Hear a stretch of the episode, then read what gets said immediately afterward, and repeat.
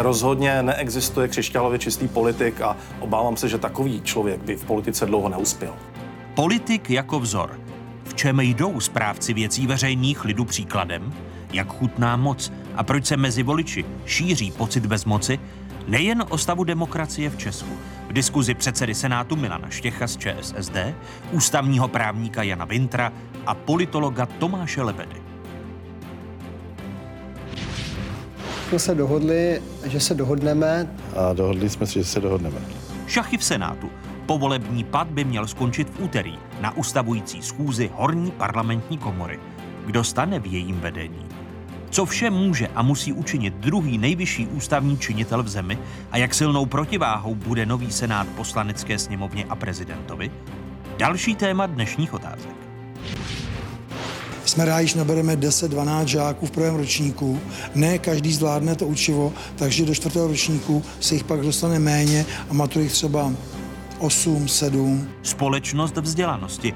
Kolik stojí a co zemi přinášejí vzdělaní občané? Jak má vypadat ideální pedagog? A učí se děti pro život?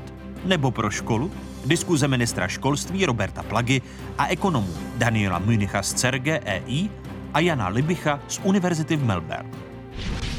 Témata a hosté, o kterých se po dnešních otázkách začne mluvit s nadhledem a v souvislostech. Vítejte a hezké nedělní poledne vám všem, divákům jedničky i zpravodajské 24. Připomáme si Den válečných veteránů. 12. funkční období zahájí v příštím týdnu Senát. Horní komora parlamentu se dlouhodobě netěší přízní současné hlavy státu Miloše Zemana. Ale naprosto rozdílný pohled na Senát měli oba předešlí čeští prezidenti, jak ukázal čas. Vraťme se tedy do roku 1996, kdy se v předvečer historicky prvních voleb do Senátu tehdejší prezident republiky Václav Havel vyjádřil k tomu, co on sám od horní parlamentní komory očekává. Myslím si, že by bylo skvělé, kdyby náš Senát měl či postupně získal obecnou autoritu jako, smím-li se tak vyjádřit, jakési druhé svědomí parlamentu. V této době, ale nejen v ní, se ukázal význam Senátu jako stabilizujícího faktoru našeho politického a ústavního systému, jako pojistky demokracie a ústavnosti, já bych zrušil Senát. Zaznívá poznámka o budoucnosti Senátu od současného českého prezidenta Miloše Zemana. Prvními hosty dnešních otázek jsou předseda Senátu parlamentu České republiky Milan Štěch. Vítejte počase. Hezký dobrý den, pane Dobrý předseda. den. Vítám také ústavního právníka Jana Vintra z právnické fakulty Univerzity Karlovy v Praze. Hezký dobrý, dobrý den. den. A vítám Tomáše Lebedu, politologa z Palackého univerzity v Olomouci. Hezké nedělní poledne i vám. Hezké poledne. Začnu u vás, pane předsedo. Po třetí v historii si členové Horní parlamentní komory zvolí v příštím týdnu předsedu z většího množství kandidátů. Máte svého favorita? Přiznám se, že nemám. Ještě nevíte, koho budete volit? No, já ještě čekám, že možná se ještě objeví jiné jméno, ale uvidíme. O tom se mluví v Senátu? Že byste vybírali ze čtyř kandidátů? Nemluví se o tom nějak veřejně, ale je to možné, ta procedura to umožňuje. Protože jestli se nemýlím, tak to bude právě úterý, kdyby se měly uzavírat eh, kandidátní listiny na předsedu. My jsme věřili mm, v našem klubu, ale i další senátorky a senátoři, že se ty tři kluby které projevily zájem, že chtějí mít předsedu, že se, že se domluví. Nepodařilo se to, takže se půjde do takzvaného bojového hlasování. Není to nic eh, jaksi špatného a uvidíme, ale já bych si přál, aby to samozřejmě byla osoba, která bude dobře reprezentovat Senát, ale také bude v plném rozsahu ty pravomoce, které Senát má prosazovat. Adepty na tu druhou nejvyšší ústavní funkci v České hmm. republice jsou Jaroslav Kubera z ODS, Jan Horník ze starostů a nezávislých a Václav Hampl z KDU ČSL. Když mluvíte o možném čtvrtém kandidátovi, to jim budete vy sám? ne, ne, to myslím si, že z těch klubů je možný, že ještě někdo eh, vzejde, protože oni asi vzájemně ty kluby k tím osobám vznesli nějaké výhrady a možná, že budou hledat nějaké kompromisní řešení. A Teď naražíte ku příkladu na Jaroslava Kuberu, kterého by nahradil Miloš Vystrčil? Nebudu, nebudu žádné jména, protože nechci nějak ovlivňovat to, ale může se to stát, ale také se může stát, že bude hned v prvém, první volbě, prvé kolo bude zvolen kandidát, ale teď to zatím nevypadá. Ony tři nejsilnější frakce v Senátu, v novém Senátu, chtějí o svých kandidátech na předsedu ještě až do úterka vyjednávat. Žádný z adeptů nemá zatím jednoznačnou podporu. Někdejší prezidentský kandidát a nově zvolený senátor Jiří Drahoš k volbě nového předsedy Senátu rozhovoru pro Českou televizi poznamenává. Já bych byl velmi rád, kdyby eh, ta volba příští týden neproběhla eh, systémem každý proti každému. Myslím si, že Senát by měl vyslat jasný signál, že jsme schopni se na něčem dohodnout a jsme schopni se nad tu stranickou a klubistickou politiku povznést. Jak významné je, pane předsedo, to riziko, že volba předsedy Senátu se může příštím týdnu uskutečnit v tom duchu, o kterém mluvil Jiří Drahoš, každý proti každému? Tak je to, je to riziko, je to možné, ale zase to není nic proti principům parlamentní demokracie, je to prostě eh, vysoká státní funkce a ty kluby možná až přehnaně v tom vidí nějakou možnost reprezentace ty, ty, té své strany. Já si myslím, Vy jste že... počítal s tím, že se nedohodnou? Ne, já si myslím, že tam, bylo, že tam byly dvě velké chyby, které se počátku udělaly. Za prvé, do Senátu po volbách neměly přijít v úvozovkách tři králové, tři představitelé těch politických stran, které dneska jednají, a dávat jakýsi politický signál, co oni si představují, jak to má být. To nebývalo zvykem a vím, že to dokonce některé kluby takové náznaky v minulosti odmítly. A druhá věc, která byla, že ty uh, tři strany se neuvědomily, že je to ta situace nějakých 12-14 let zpátky, že tady není jasný vítěz. ODS mývala 41 senátorů. My jsme měli 46, 41, 25. A to bylo naprosto jasné. Další klub za námi měl o desítky senátorů méně. Ale tady ty poměry jsou tak těsné a vzhledem, že ty kluby jsou často tvořený velké množství, velké množství e, senátorů, kteří vůbec eh, neměli, že kandidují za tu stranu. Nebyli třeba vůbec na kandidáce té politické strany, ale stoupili tam dodatečně. Takže si myslím, že měli jednat opravdu o osobnostech nebo najít, pokusit se najít osobnost, která e, bude schopna reprezentovat Senát a bude schopna také Eh, ten vnitřek toho Senátu eh, držet v nějakých kulturních eh, podmínkách, nebo aby ty projevy Senátu, aspoň to mé přání, se nezhoršily, aby navenek ten Senát působil pokud možno jako do posud, jako takový Zatím ten začátek tedy nepovažujete, zatím ten začátek nepovažujete za nejšťastnější. No tak to každý vidí, že to není úplně ideální, ale není to nic proti principům parlamentní demokracie. Je to prostě proces, který vzhledem k tomu těsnému poměru eh, je možný očekávat a eh, on se to vyřeší. On se to vyřeší, ale eh, domnívám se, že to byl uchopený drobet, bych řekl, chybně, vzhledem zejména ten přístup těch představitelů těch politických stran. Senát totiž není tak stranicky provázán, jako je to v poslanecké sněmovně. A to bylo, to bylo to, jejich, ten jejich vstup u bodu byl tímto, tímto narušen. Pohled politologa Tomáše Lebedy tedy historicky poprvé tři kandidáti eh, pro předsedu Senátu. Já v tom nevidím problém. Mně se zdá, že opravdu je přece přirozené, aby eh, se podobné situace řešily volbou a my tady, mm, jak si debatujeme ještě předtím, než ta volba proběhla o tom, že máme nějaký problém.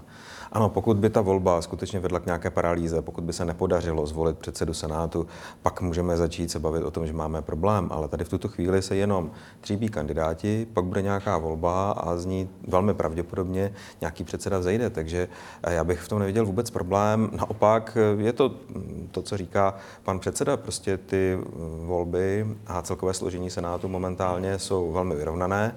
Ty kluby v podstatě neodrážejí výsledky voleb, ty odrážejí výsledky spíše povolebních vyjednávání o tom, kdo kam vstoupí. Takže samozřejmě ani eh, toto není vodítko. A mně se zdá, že... Prostě a nevnímáte to jako negativní stránku, že Senát byl tou komorou, která byla klidnější, kde se s nás hledala dohoda. Když jsem zmiňoval, že historicky dvakrát eh, proti sobě stály dva kandidáti, protože se byli senátoři a senátorské schop, kluby schopni dohodnout, aby ukázali, že Senát je tou klidnou komorou, tím ale svědomím. Já v podstatě to že, se, to, že proběhne volba předsedy, vůbec nepovažuji za problém, za něco, co by popíralo klidnost a rozvážnost této komory. Prostě ona si svého předsedu zvolí, zvolí si ho v nějaké konkurenci a to, že tentokrát to jde touhle cestou, je mnohem pochopitelnější, uh, protože prostě je ta situace takhle vyrovnaná. Ve chvíli, kdy tam byla dominance jednoho z klubů, tak je jasné, že se mnohem snáze hledal nějaký kompromis, protože všichni uznali, že by to asi měl být někdo z toho klubu. Teď, uh, Přetahovaná o ty nezávislé senátory? Uh, no tak samozřejmě, ale já si myslím, že jako možná budeme překvapení. Jo, ti senátoři prostě právě proto, že se cítí být mnohem méně vázaní k těm svým klubům, tak se mohou v té volbě chovat velmi autonomně. To znamená, eh, jakoby já bych opravdu to hodnotil až po té, co ta volba proběhne. Navíc tady je jeden obrovský rozdíl třeba oproti sněmovně. Eh, když se podíváme na stranickou příslušnost, nikoli na příslušnost ke klubům, ale na stranickou příslušnost těch senátorů, tak zatímco ve sněmovně máme 10% poslanců, kteří nejsou členy nějaké politické strany, 90% jsou straníci, tak v Senátu je to nějakých 47%, hmm. tedy téměř pětinásobek.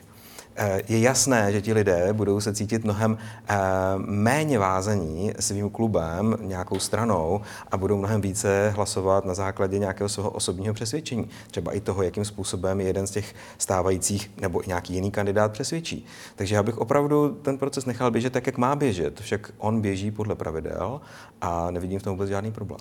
Když se podíváme na současné rozložení politických sil v Senátu, jak početné jsou senátorské kluby, stranické senátorské kluby, které se snažili přilákat nezávisle. Jak ty počty po letošních senátních volbách tedy dopadly? Kluby občanských demokratů a starostů mají schodně po 18 členech. Do klubu lidovců a nezávislých patří 15 senátorů a do klubu sociálních demokratů 13. Sedmičlený je klub Hnutí Ano a šest členů má klub pro liberální demokracii Senátor 21. Zbylí čtyři senátoři jsou nezařazení. A před volbou vedení Senátu v příštím týdnu existuje dohoda o tom, že logicky jeden předseda, čtyři místopředsedové a to podle principu poměrného zastoupení a už jsou také politické strany dohodnuty na předsedech jednotlivých výborů. Eh, zároveň ale volba toho předsedy vznesla diskuzi, jakou roli má hrát v ústavním systému a jestli má být, eh, pane docente Vintre, protiváhou buď prezidentovi nebo premiérovi. Podle mě to je jako reprezentant demokratického orgánu jako všichni ostatní představitelé státu. Rád bych souhlasil tady s Tomášem Lebedou i s panem předsedou Senátu, že jako není žádný problém. Jo? Podstatou uh, politiky je hledání kompromisů, takže teď se prostě hledá ten kompromis na tom, kdo bude uh, předsedou Senátu. Neplatí, že předsedu Senátu staví nejsilnější klub. Petr Pidhar nikdy nebyl představitelem nejsilnějšího klubu, třikrát byl zvolen předsedou Senátu, dvakrát velmi těsně jasně.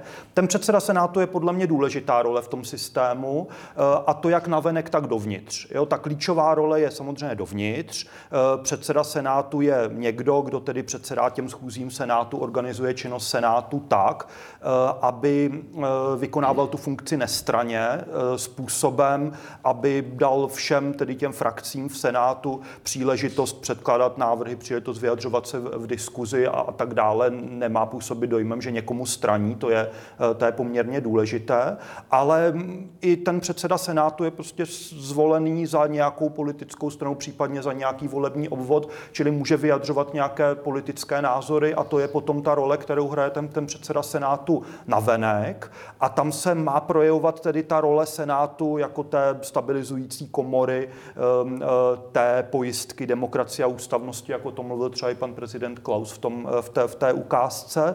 Ale, o čem, pane docente, vypovídá, že vstupuje do vaší řeči to, že letos v souvislosti s těmi kandidáty na post předsedy Senátu se také vede diskuze, kdo bude větší protiváhou prezidentu či premiérovi, nebo kdo mu bude schopným oponentem. O čem to vypovídá?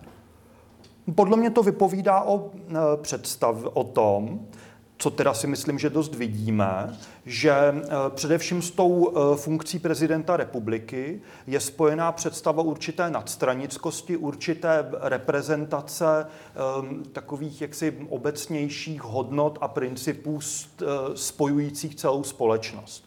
Což nelze čekat tedy od předsedy vlády jako nikdy, protože předseda vlády prostě jako je reprezentantem části toho politického spektra, je reprezentantem většinou tedy většiny, proti kterému stojí ta parlamentní opozice a prezident republiky je tedy, jak si vyjadřuje nějaké nadstranické názory, to je ta představa. A teď, jak si může mít řada lidí dojem, že to tak prezident nedělá a tak hledá tedy, eh, kdo jiný v tom systému by mohl hrát tuhle roli a ten předseda Senátu se dost nabízí, protože eh, Senát není to polarizované těleso, jaksi rozdělené na vládu a opozici, jako je poslanecká sněmovna a tudíž eh, je úlohou eh, toho předsedu, předsedy Senátu z mého hlediska reprezentovat politiku vůči lidem tím způsobem, že získává tedy těmi svými veřejnými vyjádřeními občany nejenom pro tu svoji stranu, ale i jako e, získává e, je pro ty hodnoty, které jsou jaksi společné,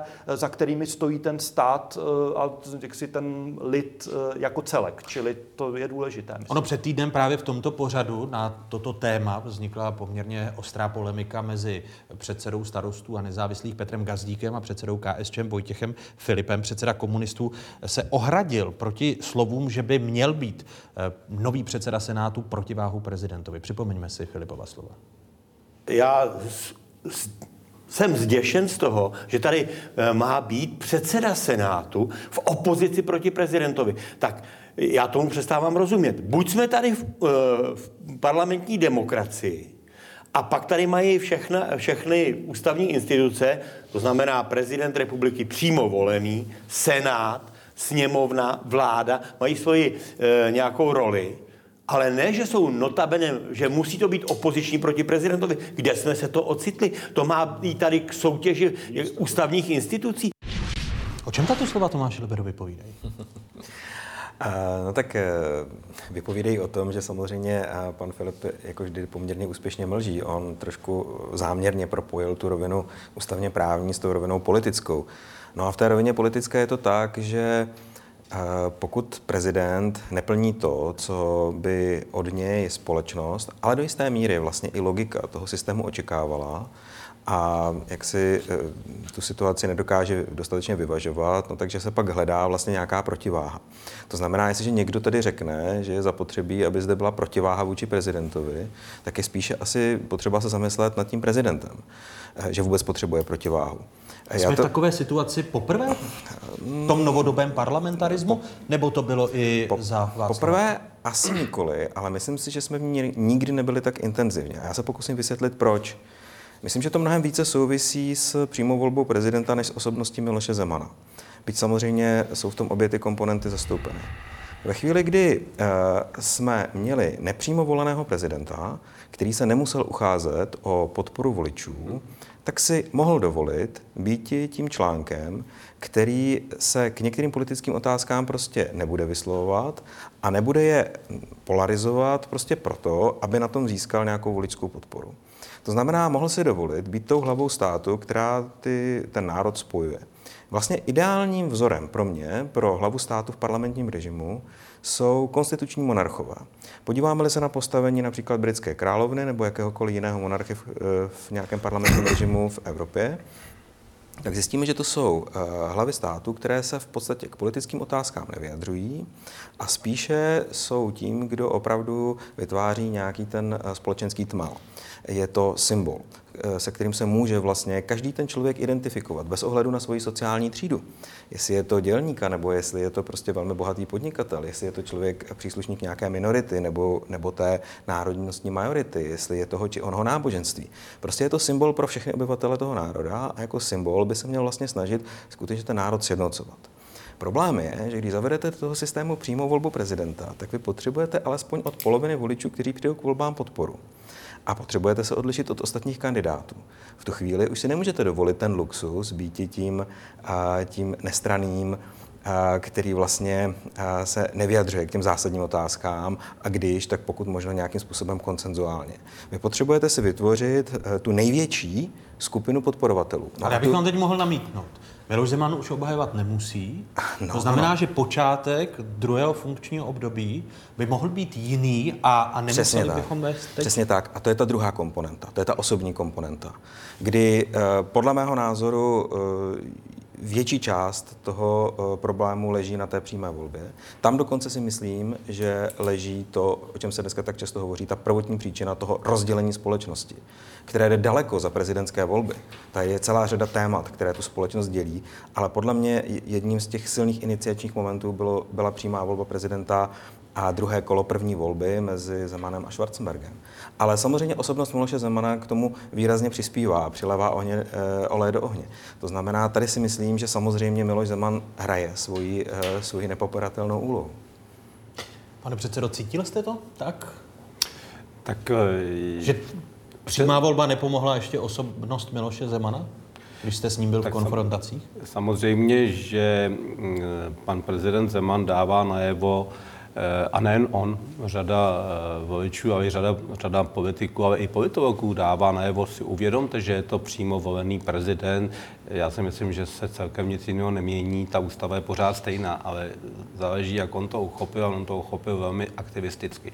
To je jasný a eh, ten přístup, který pánové tady popisovali, já jsem se snažil v té úrovni ústavní, v té úrovni praktické tak to naplňovat. Není to jednoduché. Já bych mm, nesouhlasil úplně s tím, že a priori má být Senát a předseda Senátu jako hlavní mluvčí eh, vyhraněnou osobou nebo institucí proti vládě, proti prezidentovi. Ale má být schopný, svobodný a nezávislý na základě většinového názoru Senátu, protože to je kolektivní těleso, formulovat tyto přístupy srozumitelným způsobem a prostě e, zavá, nebo zanášet je do té, do té diskuze. Ty partneři, jak ten předseda vlády, tak prezident by měl být schopný tuto diskuzi vést, protože předseda Senátu jako předseda sněmovny reprezentují nějaké tělesa, pokud jsme parlamentní demokracie, což jsme, o tom jsem stále velmi hluboce přesvědčen, tak by se to mělo respektovat. A ne... Byli, byli toho schopni ti hráči, ať už to byl premiér nebo prezident, v těch uplynulých letech, co jste byl předsedou Senátu? No, Určitě se dá říct všichni premiéři, i když ke mně třeba politicky měli daleko, ať to byl Topolánek, Nečas, ale teď uh, Sobotka, uh, Andrej Babiš, se dá, že to do značné míry respektují. Jo? Uh, nemůžu říct, že by někdo Senátem výrazně pohrdal. Složitější je to u pana prezidenta, který některé verbální projevy uh, přednesl za hranu, za hranou, je to naprosto jasné. Já si myslím, že by ústavní činitel se neměl nikdy, jak se v úvozovkách snížit k tomu, že bude takovým způsobem, jako třeba nechat vyhladovět, napadat jinou ústavní instituci. To vlastně napadá ústavu, to napa- napadá jádro ústavy, protože to je... To Na je kterou základ- přísahal. Na kterou de facto přísahal, ano. Myslíte, že nedodržoval Miloš Zeman za vašeho působení předsedy Senátu svůj prezidentský slib, když spochybňuje Víte, Senát? to je, to je velmi, velmi těžká otázka. Já nejsem ten soudce, který má říkat, kde je ta hranice a kde není. A asi, kdyby, byla jednoduch, kdyby byl jednodušší mechanismus podávání ústavních stížností, tak už bychom se v této věci na ústavní soud obrátili, aby k tomu zaujal stanovisko. Ale vzhledem k tomu, že tady je to podmíněný souhlasem i druhé, druhé komory poslanecké sněmovny, přes kterou eh, podle mého přesvědčení v současné době eh, takový, takové, takové eh, rozhodnutí, respektive návrh, návrh náš by neprošel. Takže nemá cenu činit kroky, které by byly ztraceny. Naopak, ono by to vedlo k tomu, že by ta polarizace byla ještě, ještě větší. Nakolik za tu polarizaci v tom uplynulém jedenáctém volebním období Senátu si může sám Senát? Pane docente, když se podívám na to, že Senát na jaře 2016 vyzval prezidenta Zemana, aby, cituji, byl ve svých vyjádřeních zdrženlivý, nepoškozoval vážnost jiných ústavních orgánů ani neohrožoval spojenecké závazky a hodnotovou orientaci České republiky. Loni v říjnu, kdy senátoři přijali usnesení, že prezident Zeman, cituji, svými kroky k ruské anexi Krymu legitimizoval agresi, která je v rozporu s mezinárodním právem, hlava státu by měla respektovat českou zahraniční politiku. Konec citátu. Eh, Neeskaloval situaci mezi senátem a prezidentem sám senát svými usneseními? Mně přišlo, že ta usnesení byla zcela na místě. Jo. Jedno z těch usnesení e, cituje i německý princip vzájemné lojality ústavních orgánů, to je to, o čem teď mluvil pan předseda Senátu, že e, sice máme systém dělby moci, kde ty moci se vzájemně vyvažují, ale e, nemá to být tak, že jako jedna z těch mocí útočí na tu druhou a, a snaží se jí zničit, e, což jsme slyšeli v některých těch vyjádřeních. A tady skutečně ten pocit, že prezident republiky výrazně vychyluje, zejména tu pro nás, pro Českou republiku, prostřed Evropy velmi důležitou zahraniční politiku způsobem, který ale eh, jako nereprezentuje třeba jako pozici stávající vlády nebo nějaký konsenzus eh, v tom, eh, jaksi v, v politické reprezentaci jako celku. Takže si myslím, že vyslat ten signál, že některá ta vyjádření prezidenta republiky týkající se Krymu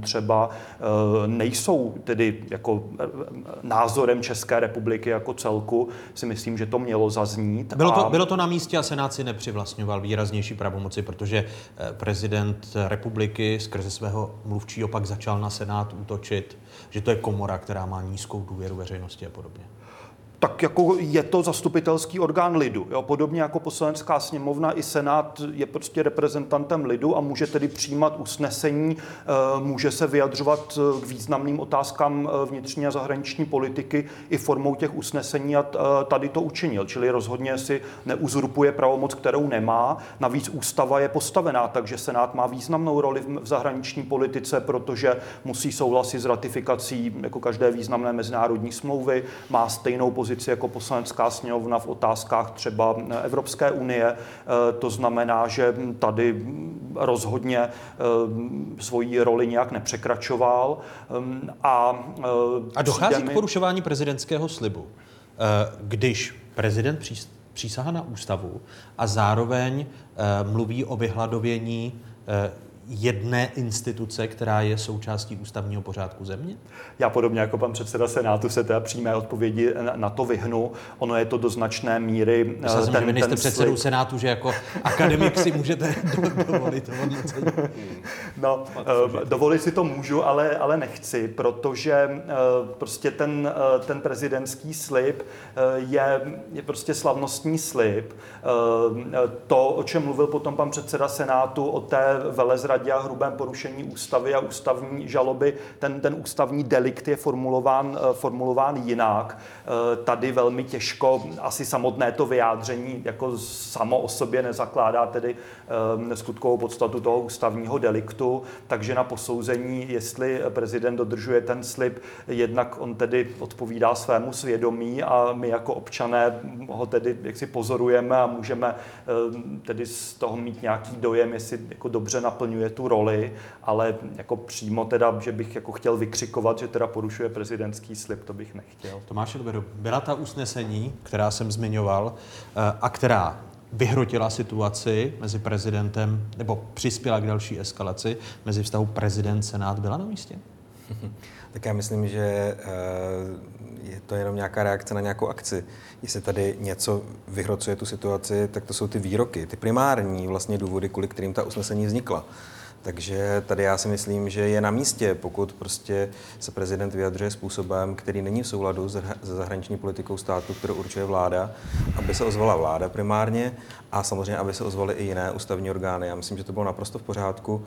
A vy jste se ptal na ten slib. Já se neumím vyjádřit ke slibu, neb, neb to je spíše ústavně právní otázka, ale umím se vyjádřit k tomu, že takovéto výroky, například o vyhladovění Senátu, o tom, že by Senát měl být zrušen a podobně, tak jsou uh, zcela jistě devastující pro politickou kulturu. A že jsou prostě pro uh, představitele demokratického státu, navíc pro hlavu státu, naprosto nepřijatelné. A teď je otázka, jestli Senát sám, a tím mi berete vítr z plachet, dovedl v těch jedenácti volebních obdobích dosavadních vysvětlit, jak důležitá je dělba moci a že nejde o to, jestli Senát má důvěru třetiny veřejnosti a podobně. Jestli sami senátoři přispívají svou prací k tomu, aby většino, většinové společnosti řekli, dělba moci je to zásadní a jsou to výdobytky dvou světových válek, eh, které si vlastně dnes dnem válečných veteránů připomínáme. Hmm. No, zcela jistě se to nepodařilo. Můžeme teď diskutovat o tom, či je to vina. Jestli je to vina více senátů, nebo je to vina celé politické elity. Eh, podíváme-li se na to od samého počátku, tak v podstatě eh, významná část české politické elity už od toho roku 1996 a dokonce už i předtím spochybňovala vlastně smysluplnost Senátu, jeho existenci a tak dále. Dlouhou dobu to byla třeba ODS, která vlastně byla velmi skeptická ke smysluplnosti Senátu a tak dále. Většinou... Ale když byla v opozici a posílala v Senátu? A, samozřejmě. Jo, často bohužel eh, ta optika politických stran je vázaná jenom na to, eh, jak si momentálně stojí v té vládní politice, což je trochu smutné, protože nejsou schopni vlastně uvažovat nějak systémově a dlouhodobě. Ale obecně ten Senát to od počátku měl v tomto smyslu velmi těžké a ono je samozřejmě mnohem snažší zbudit nějakou negativní emoci ve společnosti, než tu pozitivní. A jestliže ta negativní emoce vůči Senátu byla tak dlouho živená z tolika různých stran, tak se vlastně úplně nemůžeme divit, že ten Senát dneska má ve společnosti takové postavení, jaké má. Na druhou Jenom, stranu... že vstoupím do vaší řeči, my se můžeme podívat na nejnovější data a ta pro Senát zase nejsou tak špatná, když si vezmeme poslaneckou sněmovnu. Kontinuální řady, Centra pro výzkum veřejného mínění při Sociologickém ústavu Akademie věd. Když se podíváme data data, tak eh, když čeští prezidenti zahajovali svá druhá volební období a srovnáme-li říjnová data těchto let, tedy doby, kdy se uskutečnily volby do Senátu, zjistíme, že důvěra k oběma předchozím prezidentům se pohybovala kolem 60%, zatímco současné hlavě státu letos v říjnu důvěřilo 47%. Že osobnost Miloše Zemana snížila důvěru v úřad prezidenta České republiky. Důvěra poslaneckou sněmovnu kolísá a důvěra v Senát postupně roste. To znamená, že eh, nechtěné těleso si tady získává eh, větší důvěru. Horní komoře důvěřovali na rozdíl od současného prezidenta Zemana oba předešlí čeští prezidenti, takže zatímco Miloš Zeman by nejraději Senát vyhladověl či zrušil, Václav Klaus mluvil o Senátu jako o tělesu, které plní svůj účel a byl přesvědčen, že podobně to vnímá většina české veřejnosti. Opět se vracíme v čase. Se to projevuje i v rostoucí důvěře, které se Senát po nelehkém začátku svého fungování před více než deseti lety začíná u naší veřejnosti těšit. V jednom smyslu jsou Senát s prezidentem republiky na stejné lodi. Spojuje to, že mají být korektivem naší legislativy. Jako těleso, které se těší dík způsobu své volby, zvláštní a jaksi občansky zabarvené společenské vážnosti a je chápáno jako záruka, že i sama poslanecká sněmovna, tento nejdůležitější út každé parlamentní demokracie, je ještě pod další kontrolou. Konstatoval před 22 lety tehdejší prezident Václav Havel. A tím se dostáváme k tomu, jestli Senát pomalými krůčky svoji rodly zvládá, anebo jestli vidíte slabá místa, aby přesvědčil veřejnost o dělbě moci a že je důležité, aby druhá parlamentní komora v této zemi byla. No, uh, já jsem předtím chtěl hovořit o tom, že si myslím, že Senát tady možná neudělal tolik, co mohl udělat. Uh, zdá se mi, že jeden z největších problémů Senátu je ten, že to nasazení, řekněme, s jakým senátoři uh, fungují, asi není úplně srovnatelné s nasazením třeba poslanců a ministrů. Uh, řada z nich vlastně mají, uh, mají ten senátorský mandát jako jednu, jednu z více svých zaměstnání a tak dál a přece ten senát se neschází tak často. A to samozřejmě může vyvolávat otázky nad smysluplností takovéto v podstatě příležitostně se scházející komory. Teď se a nahrává těm úvahám, ať Přesně je to tak. regionální těleso, ať je to regionální na, Na druhou stranu, když se podíváme na to, jak je ten Senát dneska složen, tak vlastně on mnohem lépe reprezentuje ty představy eh, společnosti o politice. Je tam mnohem více třeba nestranných osobností. Mohou si je vybírat eh, skutečně jako osobnosti, nikoli jako straníky na kandidátních listinách. Eh, vlastně ta eh, dlouhodobá skepse vůči politickým stranám je do jisté míry v tom Senátu oslabena tím, že ty strany tam nehrají takovou roli. Před chvílí jsem to říkal, necelá polovina senátorů nemají vůbec žádnou stranickou knížku. Jo, takže je vlastně paradoxní, že ten Senát je tak často jakoby trnem v oku významné části společnosti. Byť samozřejmě ty data, které jste tady ukazovali, že vlastně ta poslední data ukazují, že sněmovna a senát jsou na tom z hlediska důvěry podobně, tak ale nejsou totiž to nejpodstatnější. Podstatná je samozřejmě volební účast. A v tomhle sněmovna má jednu nespochybnitelnou výhodu. která spočívá v tom, že i kdyby byla sebe nepopulárnější, tak vždycky je to sněmovna, která u nás dává vzniknout vládě. A lidi, když jdou do sněmovny, tak na co myslí? Na co myslí každý volič, když jde k volbám do sněmovny? Kdo bude ne, premiérem? přesně tak. Kdo bude vládnout? To znamená, paradoxně, my jdeme volit do legislativního orgánu, ale v hlavě všichni máme na mysli ten exekutivní orgán. A to je ten problém. To sněmovna vlastně si může dovolit ten luxus toho mít velmi nízkou důvěru, prostě proto, že ona je tady potřeba. Ona je tady potřeba k tomu, aby se na základě většiny ve sněmovně sformovala vláda. Senát samozřejmě toto ústavní postavení nemá, v tom je samozřejmě i ta jeho výjimečnost a ten jeho smysl, ale zároveň o to složitější to pak má, pak, když k těm volbám chodí tak málo lidí zvláště k těm druhým kolům. Když tady Tomáš Lebeda mluvil o možnostech, které má Senát a kde má pocit, eh, že senátoři udělali málo, to znamená nasazení a kumulace funkcí, Senát hraje důležitou roli eh, při přijímání zákonu. Eh, podívejme se na počty, které máme k dispozici, když se podíváme na dosavadní existenci Senátu, počtu přijímaných zákonů. Jaká je právě tedy práce, která za Senátem zůstala? Senát ve své historii projednal celkem 2194 návrhů zákonů postoupených poslaneckou sněmovnou. 1540 z nich podpořil, případně se jimi nezabýval, anebo nepřijal usnesení. 654 návrhy vrátil poslanecké sněmovně, zamítnuté anebo s pozměňovacími návrhy. A ve 295 případech poslanci podruhé schválili vrácenou normu v senátním znění. Tolik tedy data otázek. Logická otázka pro vás, pane docente. Eh, jaká jsou slabá místa Senátu v tvorbě toho eh, legislativního procesu, respektive při tvorbě zákonu?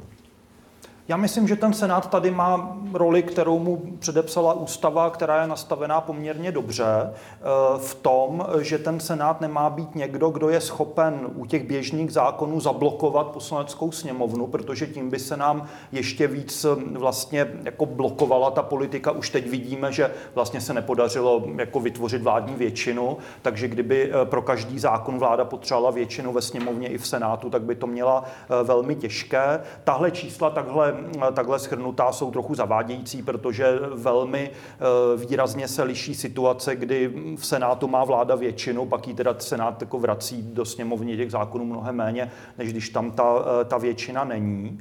Ale ještě bych se chtěl vrátit k té vaší předchozí otázce v tom, jestli to teda senátoři dělají dobře nebo nedělají eh, v tom zdůrazňování těch principů demokracie dělby a právního moci, státu a dělby moci. A přijde mi, že rozhodně tomu věnují Eh, velké množství energie. Já jsem si vzal tady knihu 20 let Senátu, ve které je i text Tomáše Lebedy, text eh, pana předsedy Senátu, dalších senátorů, kde se ukazuje, jak různorodá je práce, eh, práce Senátu.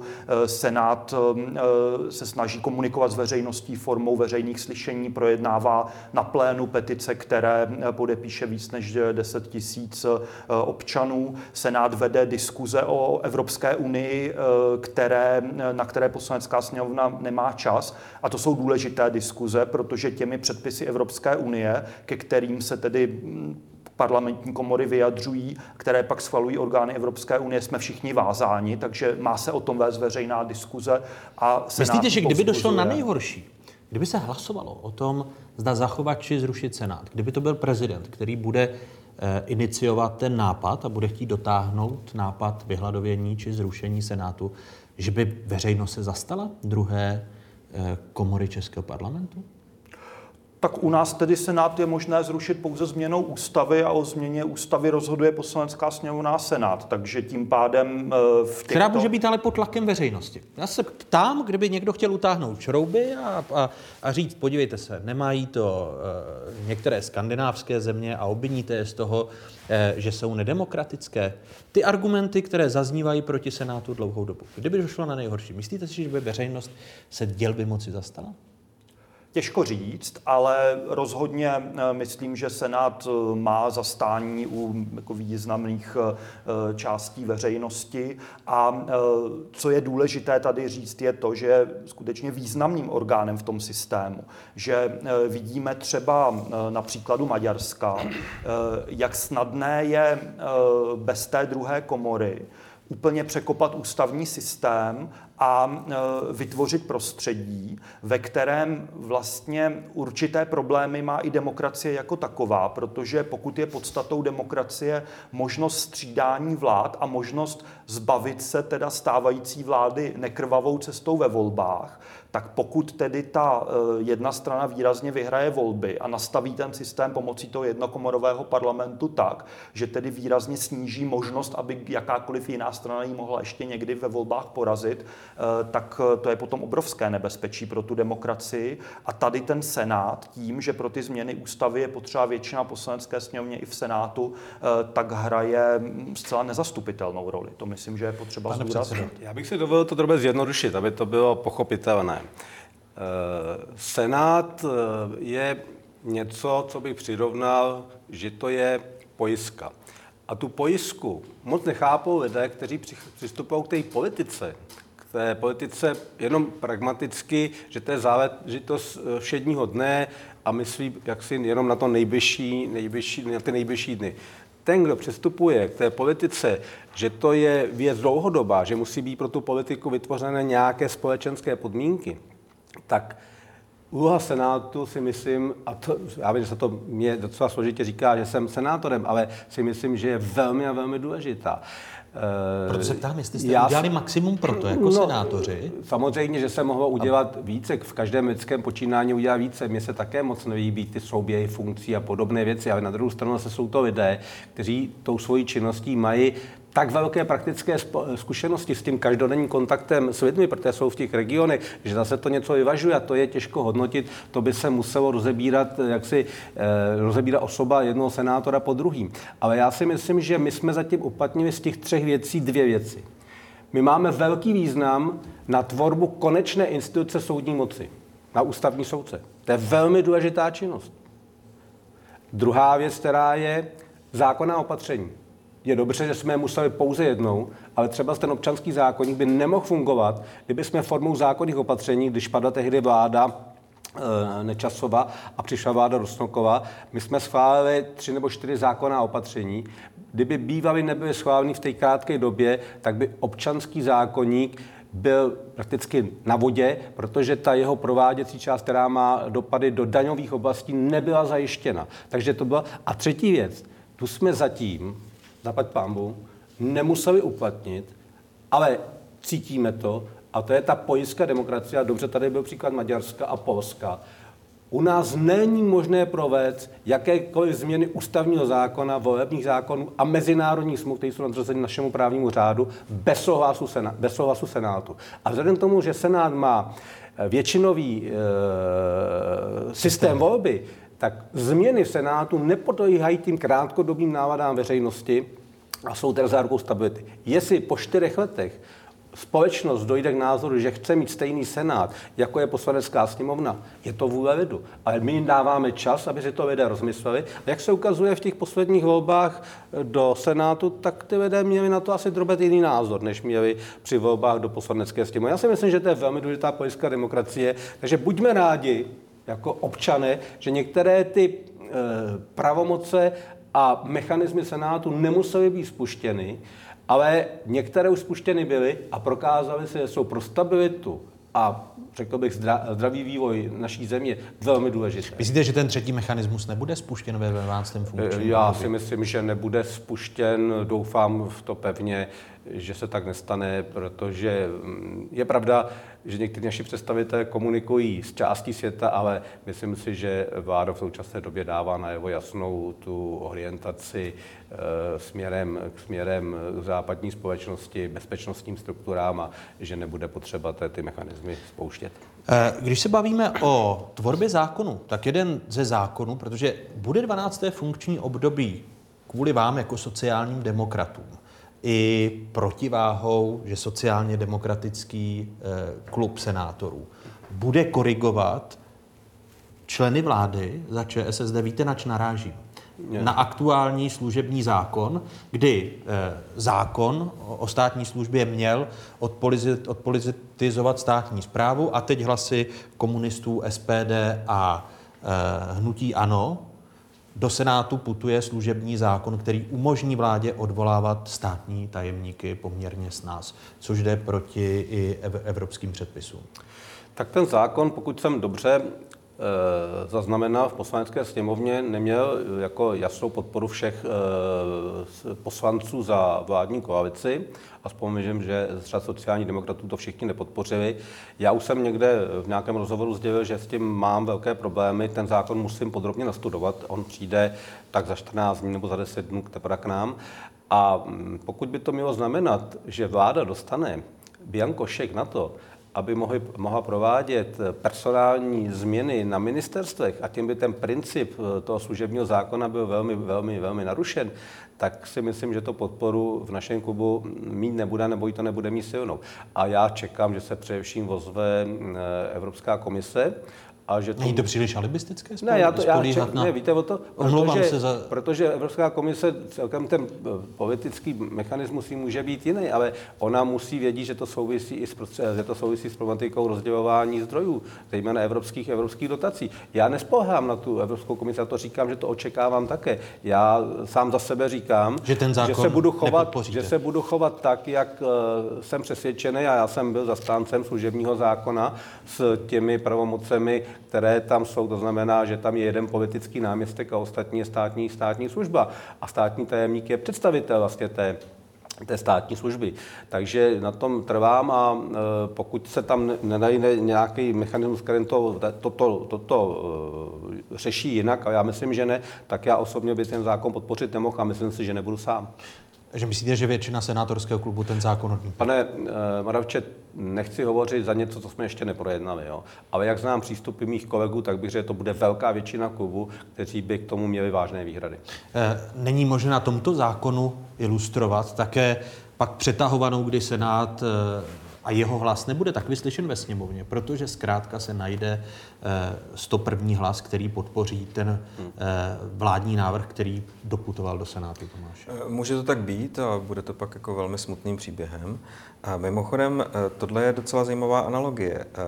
Tady padlo, jestli se nakonec jakoby té naší státní služby nezastane Evropská komise, neměli by se jí spíše zastat občané?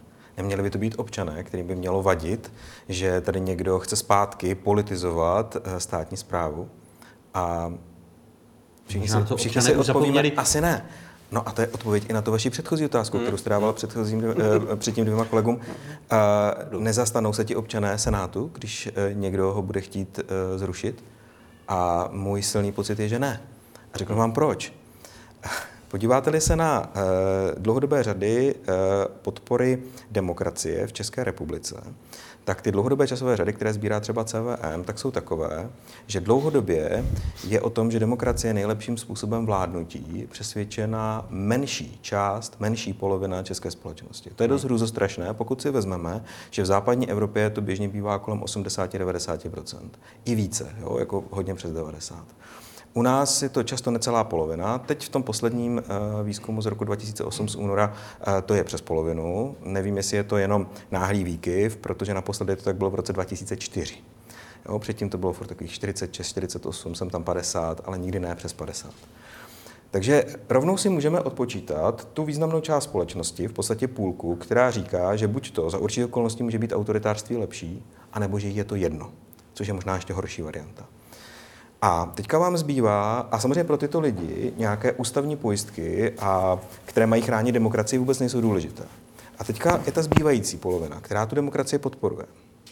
A když se na to podíváme, tak zjistíme, že ale spousta z těch lidí, kteří podporují demokracii, tak ale o té demokracii toho ví relativně málo. A zase vycházím z mezinárodních dát, z mezinárodních šetření, kde zkoumáme nějakou politickou nebo občanskou gramotnost a kde vlastně zkoumáme to, jak hodně si lidé uvědomují právě třeba smysl jednotlivých institucí, dokáží posoudit vlastně, co je pro demokracii žádoucí, co je škodlivé. Jo, teď se zase omlouvám se premiérovi, že použiju ten příměr, jo, mrzí mě to, nedělám to rád, ale eh, prostě na západě by se nestalo a rozhodně ne tak snadno, aby člověk, který eh, vstupuje do politiky a zároveň s tím kupuje největší mediální dům, tak masivně uspěl. Prostě proto, že ti lidé ví, že to pro demokracii není dobré. Jo. A stejně tak ví, proč je dobrá druhá komora. A pak, když ji ta společnost nemá, tak ale ví, že mají jiné pojistky než druhou komoru. Ale já se obávám, a v těch datech to vidíme, že spousta Čechů to vlastně moc netuší. Počkejte, ale o čem vypovídá? Když se podíváte a nemusíte se omlouvat premiérovi. Eh... On si myslí, že ho nemám rád, on to často říká, jo, a tím to není, mně to jenom přijde prostě jako fakt... To každý politik, když o něm něco řeknete, tak mají pocit, že, že ho nemáte rád, to si tak neberte. Možná nás má ráda vlastní maminka, tatínek, ale proč vám jde o to, aby vás měl rád premiér? Ne, o to mi nejde, ale eh, mě jenom mrzí, že to už to říká jenom potkáním kolegům a už je to jako, jako trošku... ne, ale vrátíme se právě k té, k té státní službě. Vezměte si, že to byl tento premiér a, a reformní vláda, která tvrdila, jak je státní služba politizovaná, že když ty sociální obsadí ministerstva, tak všichni vyházejí a podobně. A, a teď slabý hlas rekonstrukce státu a e, většinové schválení toho, toho služebního, služebního zákona, které umožní vládě odvolávat státní tajemníky, jak se jí zlíbí. Není to o tom, že není v této zemi hodnotový systém, protože kdo to lépe vysvětlí, tak to se hraje. No, ale to je právě ono. Eh, já totiž, když se to jakoby rozfázujeme, tak my máme v podstatě poměrně etablované ústavní instituce a v tomto smyslu ta demokracie funguje jakž tak dobře. Máme nějakým způsobem sice jako dynamicky se proměňující stranický systém, ale i na téhle úrovni v podstatě nevidím největší problém, protože populisty mají všude, jo, i v těch etablovaných demokraciích. A já největší problém vidím právě na úrovni té společnosti, protože ta nevytváří ten tlak. Ta nemá nastavené ty priority. A popravdě řečeno, ona vlastně ani nedostala nikdy moc šanci si ty priority nastavit, protože jí nikdo v podstatě ani pořádně nevysvětlil, co ta demokracie znamená, co vyžaduje. My jsme úplně přeskočili třeba to, co Němci velmi důsledně po válce udělali, a to je nějaká výchova k demokracii. Já vím, že samozřejmě... U nás je to pak bráno jako indoktrinace. Ano, podívejte, se, podívejte se na hlasy SPD či Václava Klause mladšího ve školském výboru. No jenže bohužel, eh, jako demokraty z těch lidí neuděláte jenom tím, že si budete myslet, že oni se sami těmi demokraty stanou. Prostě někdo musí té společnosti vysvětlit, proč ta demokracie je pro ně nejlepším způsobem vlády a co dělat pro to, aby si tu demokracii zachovali. Ale bohužel to nikdo těm lidem nevysvětlil. A ve chvíli, kdy ti lidé začali být eh, v určité deziluzi, třeba z ekonomického vývoje, z toho, že se jim, eh, nebo alespoň části té společnosti třeba snížila životní úroveň, navíc viděli korupci, tak si řekli, to je ta demokracie, tak to je tedy pěkný čurbes a s tím já se stotožnit nechci. A nikdo jim nevysvětlil, že tohle není ta demokracie. To jsou nějaké průvodní znaky transformace a to je v podstatě defekt té demokracie. Ale oni, protože tam nebyla ta znalost, tak si řekli, to je ta demokracie a v tom já teda se angažovat nebudu. Ono bychom mohli právě i v souvislosti s tím hodnotovým systémem, když jste tady, pane předsedo Senátu, jako zástupce ČSSD, podívejme se na hodnotový systém ČSSD. Nejdříve prosazuje tato politická strana, protože je pro evropská, alespoň to o sobě tvrdí, eh, zákon o státní službě, který má odpolitizovat státní zprávu a pak, když vládnete s hnutím ANO v současnosti, tak eh, podpoříte většinově v poslanecké sněmovně ten vládní návrh? No to je to, co mě vede k tomu, že jsem tady že jsem velmi zdrženlivý a že ho ten zákon pravděpodobně nepodpořím. A to říkám při vědomí, takovou tu dimenzi si tam dávám jenom z důvodu, že jsem ho detailně nestudoval, protože ještě nám nepřišel. Ale eh, nejenom, že ho sociální demokrati prosadili, ale oni ho prosadili v koalici s hnutím ANO. Takže oba dva subjekty ten zákon vlastně eh, schválili a teď by ho měli opřít aspoň tu část. Já potřebuji akorát proskoumat, jestli to postavení státního tajemníka opravdu, pokud by byl možný jmenovat eh, vládou na to ministerstvu, znamená, že ta státní služba bude otevřená tím velkým možným změnám, to znamená výměně lidí podle toho, jak se komu budou, budou líbit. Ale eh, je to velmi vážná věc a já samozřejmě nevím, jestli to nebylo předmětem nějakého jaksi obchodování, když to také škaredě pojmenuju, což se děje v politice, že něco za něco, ale bylo by to Pak chyba. Pak platí principy a hodnoty. Přesně tak. Byla by to velká chyba a proto já e, chci, aby tady e, státní služba byla co nejvíce e, shodná s těmi principy státní služby, které se používají, které fungují ve stabilních, dlouhodobě demokratických zemích. Tak jsme se snažili ten zákon přijmout, asi není úplně stoprocentní, ono to byla velká změna, bylo k tomu hodně připomínek. A ty, kteří to podpořili teď ve sněmovně, jestli se nepletu z velké části pro ten zákon, před několika lety, když se zaváděl, nehlasovali. Takže je potřeba souhlasit s vámi si toto uvědomit a ty moje přístupy jsou v duchu té otázky, kterou vy jste by položil. To znamená, že nemůžeme pragmaticky, z pragmatických důvodů přeskočit nebo potlačit věci, na kterých vlastně ty principy fungování demokratického státu a v tomto případě demokratické státní zprávy stojí. To není možné. Už tady byla řeč o volební účasti. Druhá nejhorší účast, volební účast v historii. Ke druhému volu, eh, kolu senátních voleb letos přišlo pouhých 16,5% voličů. Politici opět mluví o změnách eh, systému eh, voleb do Senátu. Jednu z možných změn zavedení jednokolového systému podle australského vzoru, kdy voliči přiřazují pořadí jednotlivým kandidátům senátoři v polovině října. Těsnou většinou odmítli. Já myslím, že to je promarněná příležitost, jak eh, přejít na jednokolový systém, který by navíc eh, stejně jako ten stávající eh, podporoval spíše koncenzuálnější, šířeji přijatelné kandidáty. Tedy v tomto směru by to nebyla změna a mohl by být zajímavý pro lidi, pro voliče, protože by nebyli nuceni vybrat jednoho jediného kandidáta a například taktizovat a s tím, že třeba rovnou dovolit někoho, kdo je pro ně relativně přijatelný, když si myslí, že třeba ten pro ně nejpřijatelnější nemá šanci postoupit do druhého kola. Šlo právě o návrh Jiřího Dinsbíra. Další návrh plánují představit poslanci. Senát se tedy na počátku 12. funkčního období vzdá e, změn voleb a tuto, prosazení. tuto chvíli to tak vypadá, že jiný návrh není na stole. Já jsem také měl návrh teď doputovat do poslanecké sněmovny, který byl velmi, velmi dílčí.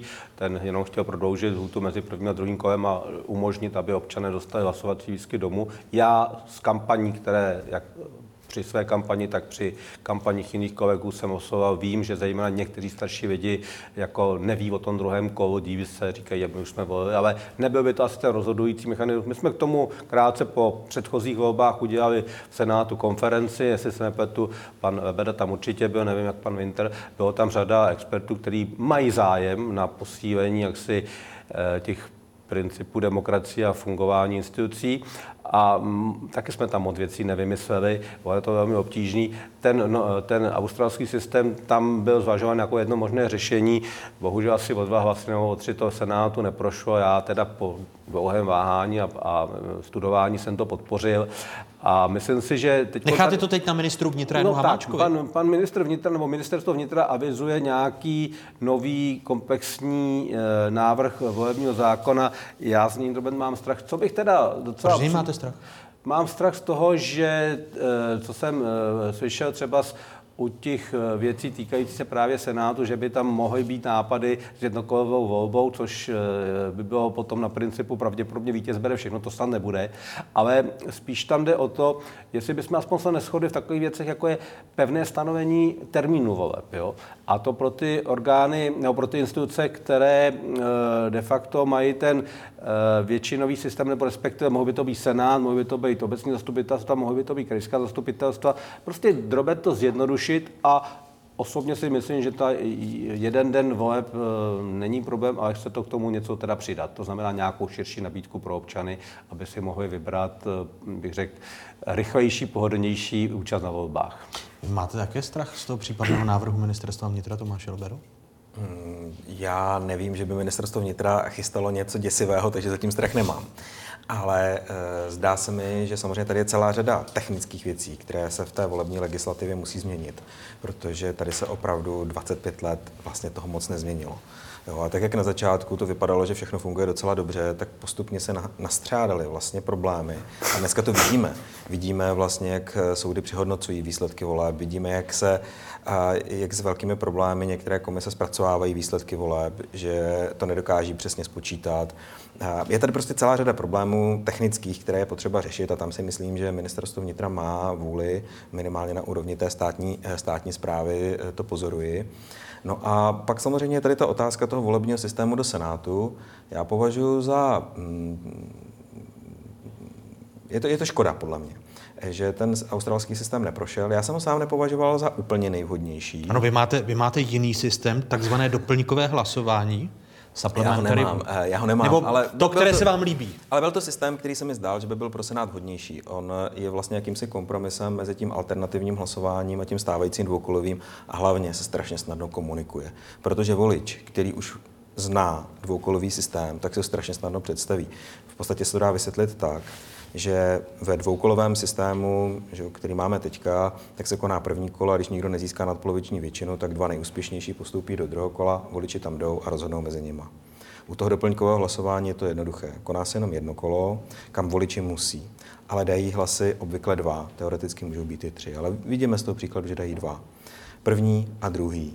No a udělá se virtuální druhé kolo, do kterého postoupí dva nejúspěšnější s těmi dvěma největšími počty těch prvních hlasů.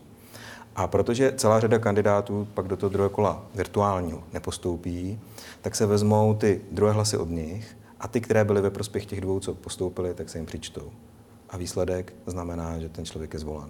Je to virtuální druhé kolo, ke kterému už volič nemusí a které v podstatě eh, se rozhoduje na základě těch druhých, teoreticky případně i třetích hlasů, které ty voliči odezdávají a, jsou a pak se přihlíží k těm hlasům prostě těch, kteří, eh, těch kandidátů, kteří se do toho druhého kola nedostali. Jo, je, to, je to poměrně snadno představitelné a podle mě je to jednodušší než ten relativně složitý systém toho postupného vyřazování kandidátů u toho Ten australský.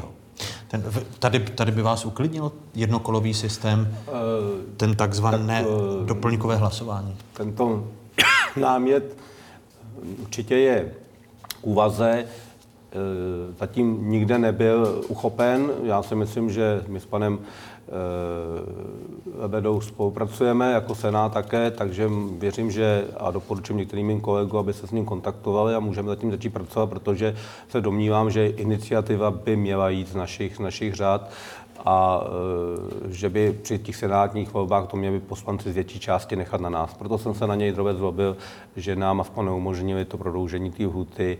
Ono to není tak finančně nákladný a, a myslím si, že nám to umožnit, umožnit mohli. My, my, my, já se omlouvám, končíme. Milan Štěch, Tomáš Lebeda, Jan Winter byli prvními hosty otázek. Děkuji vám za tuto diskuzi a těším se na další věcné. Děkujeme za pozvání. Děkuji.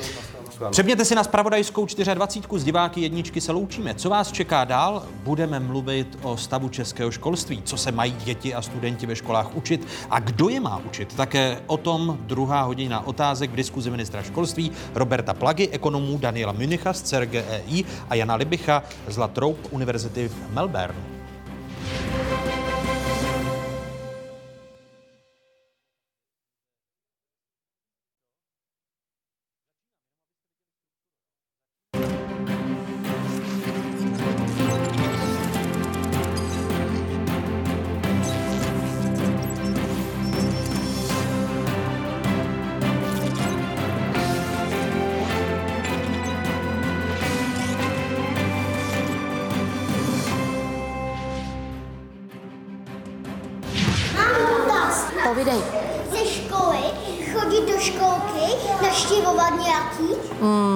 Se nemůže. Jedině, když tam půjdeme společně. Jo? když budeš chtít vidět kamarády, viď? Thank you very much. Škola základ života nebo škola života? Jak důležité je kvalitní vzdělání a co společnosti přináší? A podaří se školství provětrat, jak chce jeho současný šéf? Diskuze ministra školství Roberta Plagy a ekonomů Daniela Municha z CERGEI a Jana Libicha z Univerzity v Melbourne. Jsem zvolil dráhu učitele a zatím toho vůbec nelituji. A věřím tomu, že časem si nebudeme muset říkat, že máme takové platy, že se do té školy prostě nevyplatí. Víc peněz pro učitele měly být v září, budou až v lednu a přidávat se má dál. Jak vládní sliby dopadnou, když střednědobý výhled rozpočtu s vyššími učitelskými platy opět nepočítá? Kolik má brát pedagog a jak má vypadat jeho práce? I o tom ve druhé části pořadu. Témata a hosté, o kterých se po dnešních otázkách začne mluvit s nadhledem a v souvislostech. Ještě jednou vám všem divákům z Pravodajské 24. hezké nedělní odpoledne u nejsledovanější televizní diskuze v zemi. Vlak moderního školství České republice dál ujíždí. Domnívá se ku příkladu školský expert Miroslav Hřebecký z nevládní organizace Eduin. Současná vláda přitom ve svém programovém prohlášení slibuje, Cituji, prosadíme víc peněz do školství, zlepšíme podporu učitelů tak, aby se mohli plně soustředit na výuku.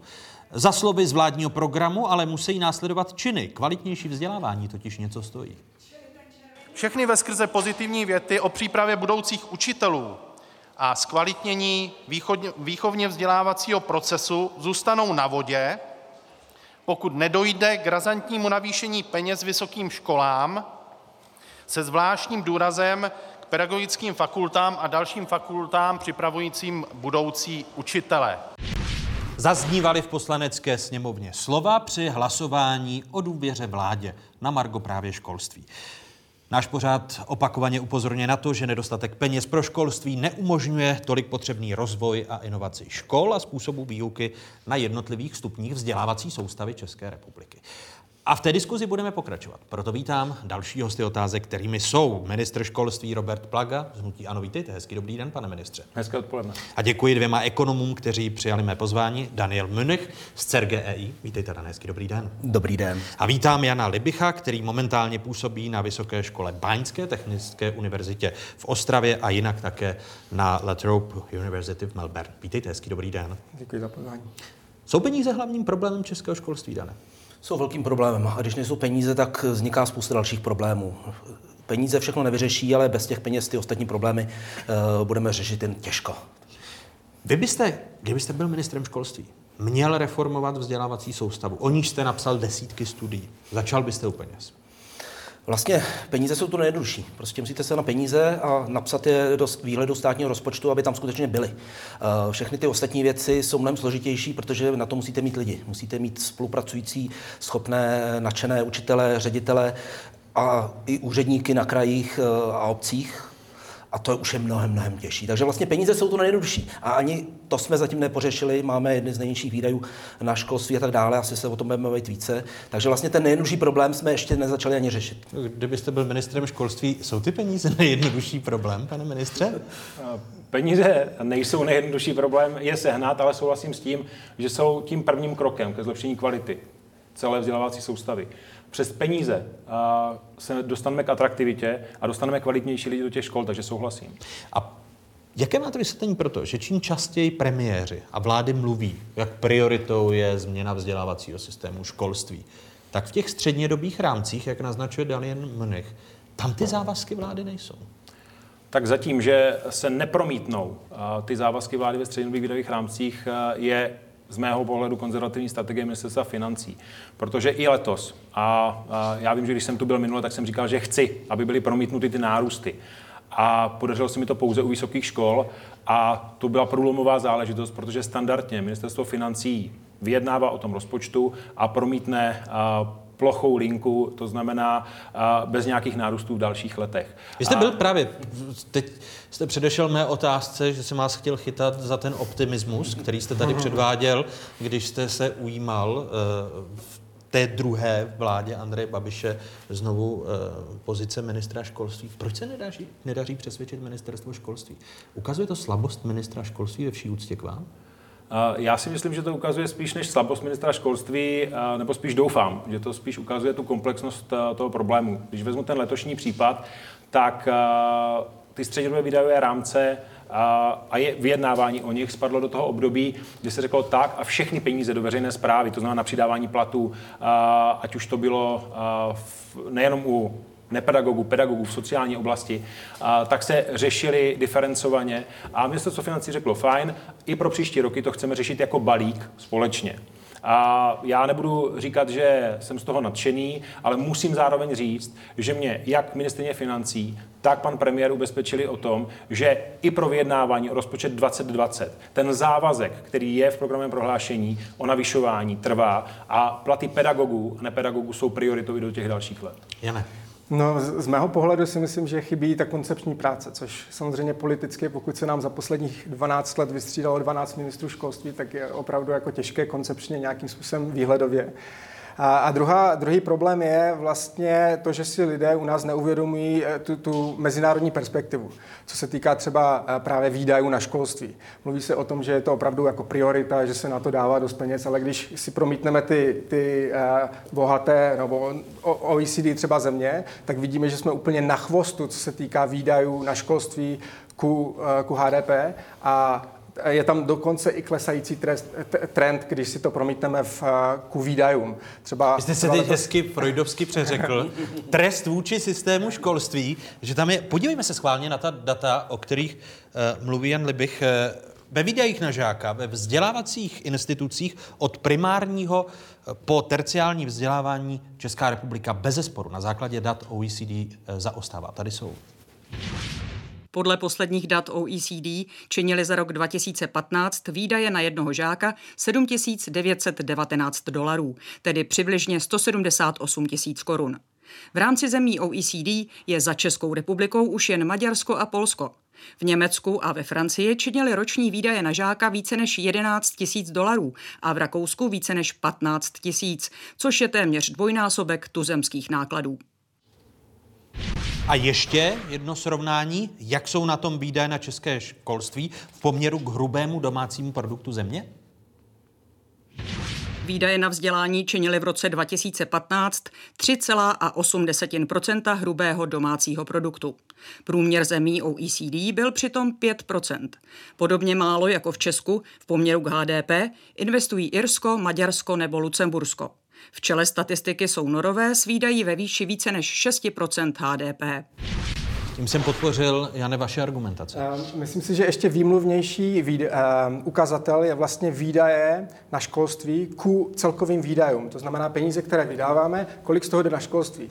A v letošním roce je to nějakých třeba 12,9 a což je nejméně od roku 2006 u nás. A i v, i v krizovém roce 2011 jsme dávali 15% A zase i v té mezinárodní perspektivě jsme zase úplně na chvostu. Takže pokud bychom se chtěli dorovnat jenom třeba s tím průměrem OECD zemí, tak, tak mluvíme o nějakých 55 miliardách korun navíc do školství ročně, což je navýšení o, o třetinu.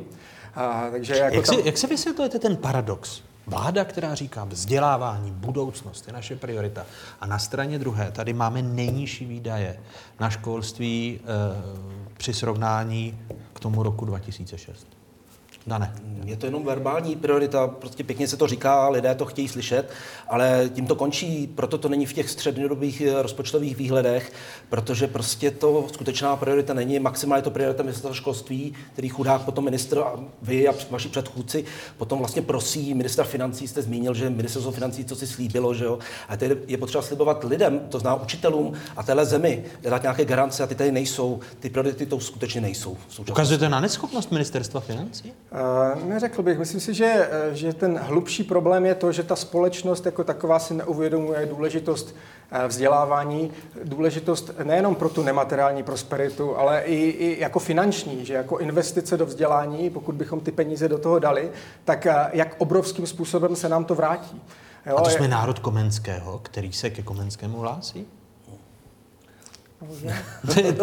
to je náš úkol jako ekonomů, ekonomů se snažit právě tuhle tu osvětu dělat, tyhle ty data, my vám tady, můžu vám tady toho říct mnohem víc. Třeba tak mi, mi řekněte. Jak česká společnost se dívá uh, na, na zprávu veřejných věcí příliš krátkodobě. Prostě neví, že když dneska uh, bude uh, spořit, škudlit na výdajích na školství, že za 10, 20, 30 let uh, uvidíme ty negativní dopady. My už samozřejmě dneska pocitujeme ty dopady eh, těch posledních 20 let. Je obrovský nedostatek učitelů, ředitele už si vůbec nevybírají podle kvality a podle aprobace, jsou rádi, že vůbec kdokoliv je potřeba učit. Aby někdo šel studovat učitelství a pedagogiku, tak eh, je to taky zázrak, aby skončil ve škole.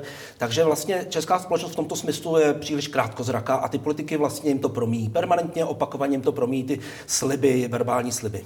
A je možné vyčíslit, to zanedbávání investic do, do školství, když vy ekonomové, to můžete nám, veřejnosti, ukázat přes ty peníze? Eh, určitě. Jane. Existují způsoby, jakým způsobem měřit třeba přidanou hodnotu kvalitních učitelů. O to, o to se tak jako eh, opakovaně pokoušíme.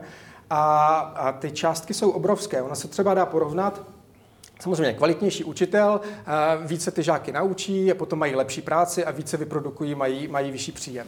Takže ono se ta přidaná hodnota učitelů dá měřit takhle, že vlastně změříte, kolik by asi se zvýšila ta celoživotní mzda těch žáků, toho kvalitního učitele, v porovnání s nějakým nekvalitním.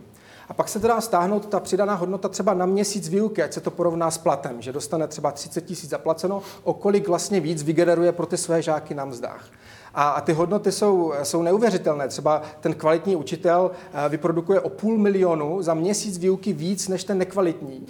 Ale oba dva mají stejně, že jo? oba dva mají těch 30 tisíc. Když si vezmete jako, když si to stáhneme třeba do reálného světa, vezměte si vrcholové sportovce třeba to, že, to, že Messi má prostě vyšší plat než, než jako polovina týmu dohromady, to nikoho nepřekvapuje, protože každý vidí tu přidanou hodnotu. Ale u těch učitelů, mezi nimi je spousta takových Ronaldů a Messiů, ale bohužel tím, že to nejsme schopni měřit, tak, tak, tak to ohodnocení tam není a potom tady ti nejkvalitnější samozřejmě z toho školství odcházejí nebo vůbec do něj nevstupují. Eh, už v úvodu dnešních otázek jsem zmiňoval eh, slova, eh, která zaznívala v poslanecké sněmovně při hlasování o důvěře vládě. Premiér Andrej Babiš veřejnosti slíbil, že vláda s penězi do školství počítá. Tady jsou premiérova slova z letošního července. Vzdělání je pro nás absolutní priorita. Nadále budeme prosazovat více peněz do školství, tak aby platy učitelů na konci tohoto volebního období v roce 2021 dostaly v průměru, se dostaly v průměru na 45 tisíc měsíčně. Uvědomujeme si i význam nepedagogických pracovníků ve školství, a proto jim zajistíme do konce volebního období nárůst platů na 150% jejich výše pro rok 2017. Pane ministře, když ještě nebudeme u platů těch učitelů, ale u těch čísel, která zmiňoval eh, Jan s Danielem, tak eh, to, že investice do školství jsou dokonce nižší v nějakém poměru, než byly v krizových letech. Já když se podívám, já souhlasím s tím, že ta míra podfinancování celého toho sektoru je obrovská. Se prohlubuje dokonce. A neprohlubuje se. Já v tom nebudu souhlasit, protože poslední tři rozpočty, a byly to rozpočty i mých předchůdců, skutečně rostly dynamicky. Předtím, když si to vezmete, já vezmu segment e, vysokých škol. Já, když jsem nastupoval na místo náměstka pro vysoké školy vědu a výzkum, tak e, v běžném rozpočtu vysokých škol bylo 20,7 miliardy korun.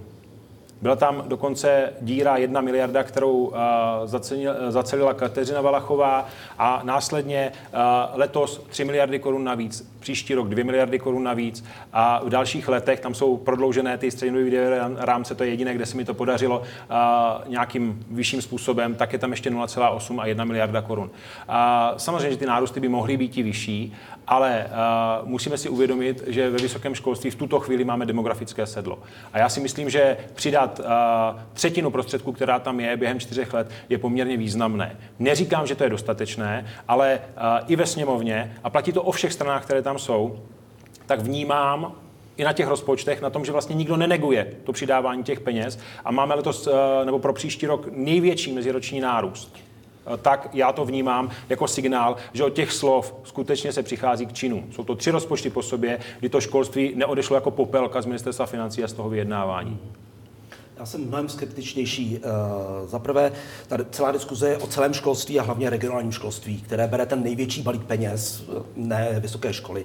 Další věc je, česká ekonomika v posledních několika letech, o kterých jste hovořil, až neuvěřitelně rostla, samozřejmě po, doba, po letech krize a ten růst byl mezi 3 až 4 procenty HDP, to je reálný růst, k tomu připočteme 2% inflace, takže jsme někdy téměř u 6% ročně. To by, to by bylo divné, kdybychom aspoň 6% nepřidali na školství regionální i vysoké. Jo, my se divíme číslům, které v poměru třeba ke krizovým letům vypadají vysoká, ale to jenom udržujeme ten, ty podíly toho nízkého podílu HDP. Eh, ten růst, růst by měl být výrazně vyšší a měl by být nalajnován v těch výhledech rozpočtu a to není. My prostě i při těch růstech, jak jste říkal, budeme zůstávat na tom chvostu, eh, jak tady bylo vidět. Těch zemí OECD? tak. Já ne? Já bych chtěl zmínit, že, eh, že jsou země, které opravdu jako vydávají mnohem větší procento těch svých výdajů na školství a dokonce to jsou i někdy země, které jsou poměrně chudé. Třeba například Bolívie v polovině 90. let zavedla výraznou reformu školství. Tehdy byly, co se týká výdajů na HDP, přibližně na stejné úrovni. A potom šli výrazně nahoru, teďka mají podobně jako Norsko, prostě utra, jako mnohem větší balík těch peněz utrácí na školství a začíná se to samozřejmě vyplácet, rostou výrazně a, a tak dále. Takže a, jako tam ta možnost tam je, jako ta perspektiva, i další třeba Estonsko, Polsko, viděli jsme reformy, které vedly k výraznému zlepšení, takže já bych nechtěl, aby to vyznělo jako nějak příliš negativně, že z toho není jako řešení. My určitě, když budeme dělat ty správné kroky, se můžeme posunout výrazně, ale, ale pokud si budeme tady předstírat, právě budeme eh, jako používat čísla, která jsou, nejsou ani očištěna o inflaci a, a nebudeme brát v, v úvahu to, že jsme výrazně rostli, tak, tak pak budeme trochu zastírat ten problém. A to se to týká právě i růstu ekonomiky, pane ministře, a těch čísel. Ta reakce je jednoduchá. Pro rok 2019 a poprvé jdeme přes 200 miliard celkového rozpočtu. 205 miliard, bez evropských peněz to je ale 195 miliard. Tak a když si vezmete, jaký byla hodnota roku 2018, jestli to tam máte v těch podkladech, tak se podíváme, že ten růst je více než 15%, to znamená, roste to rychleji než ekonomika. Ale to, co je důležité, já naprosto souhlasím s tím, že musíme cílovat. A zase jsem rád, že sněmovna teďka na jednání školského výboru eh, si to uvědomila, že ten cíl není skutečně 150% mzdy v roce 2021. Eh, to by bylo smutné, kdyby tomu tak bylo. Ale my se musíme snažit tendovat k tomu průměru OECD, k těm 5%. A to je průměr. Bylo, já bych byl radši, kdyby to bylo víc samozřejmě. Ale to musí být ten celospolečenský dlouhodobý cíl, se vytáhnout z toho 3,5, 3,8, se vytáhnout minimálně na těch 5. Souhlasím s tím, že... A to vám premiér slíbil, že tato vláda do konce funkčního období by se mohla dostat k těm pěti? To jsme eh, v programovém prohlášení, kde primárně jdeme po těch platech, ale já věřím, že se přes ty čtyři přehoupneme. Nedokážu eh, samozřejmě říct, že eh, se dostaneme na těch pět. A tuším, že i sněmovna říkala, že do roku 2025 by se na ty hodnoty chtěla dostat, ale čím rychleji se na ně dostaneme, tím lepší pro budoucnost téhle země. Na tom se zhodneme všichni čtyři. Já bych teda ještě, co se týká těch platů učitelů, myslím si, že si zase, tam zaznělo, kolik máme výdaje na žáka a tak dále. Když se to srovnává třeba v nějakých jako v dolarech nebo, nebo v eurech, tak to jako zastínuje některé věci. E, ideální je to srovnávat v porovnání s, s jinými vysokoškolsky vzdělanými lidmi v té dané zemi. A zase, když si promítneme, tak, tak naši učitelé po nějakých třeba 15 letech praxe jsou pouze na nějakých jenom 60% toho, co e, platů, které mají jejich vlastně často méně kvalitní spolužáci ze střední školy. Když se podíváme v jiných zemích, tak... Ti... Jenom se omlouvám, to vypadá, že jsem neslušný, že vám vstupuju do řeči, ale vy mi berete data, která si můžeme teď ukázat právě na televizních obrazovkách, která se týkají, ne, neomlouvejte se, omlouvám se já, platy českých učitelů v porovnání právě za ostatními vysokoškolskými profesemi, jak zaostávají, to, o čem mluví Jan. Průměrný hrubý měsíční plat učitelů na základních a středních školách se v loni pohyboval kolem 32 tisíc korun. Vysokoškolsky vzdělaný zaměstnanec veřejného sektoru přitom pobíral bezmála 41 tisíc hrubého a vysokoškolák v soukromém sektoru více než 51 tisíc korun. Tady vidíte rozdíl až 20 tisíc korun, když srovnáváme soukromý sektor a vysokoškolsky vzdělané učitele. Mezinárodní srovnání, jak dopadá, eh, srovnáme-li vysokoškolsky vzdělaného českého učitele s vysokoškolákem v cizině. Platy učitelů na druhém stupni základních škol v Česku dosahují asi 60% platů ostatních vysokoškolsky vzdělaných zaměstnanců. Průměr zemí OECD činí 90% v Portugalsku a Řecku jsou platy učitelů na druhém stupni naopak vyšší než platy ostatních vysokoškoláků. Stejnou výši platu jako jiné profese s vysokoškolským vzděláním mají učitelé v Německu a ve Finsku. Tolik statistika otázek, my ta data jsem omlám, tady máte ilustraci. Proč jsem... Nás toho samozřejmě vyplývá to, kdo se potom na ty pedagogické fakulty hlásí. A, a to je opravdu smutný obrázek, zase něco, co si podle mě eh, většina veřejnosti neuvědomuje. My tady, já tady mám i nějaká data, tady vlastně eh, od Ondřeje Štefla ze SCIO testu, pokud bych eh, mohl ukázat.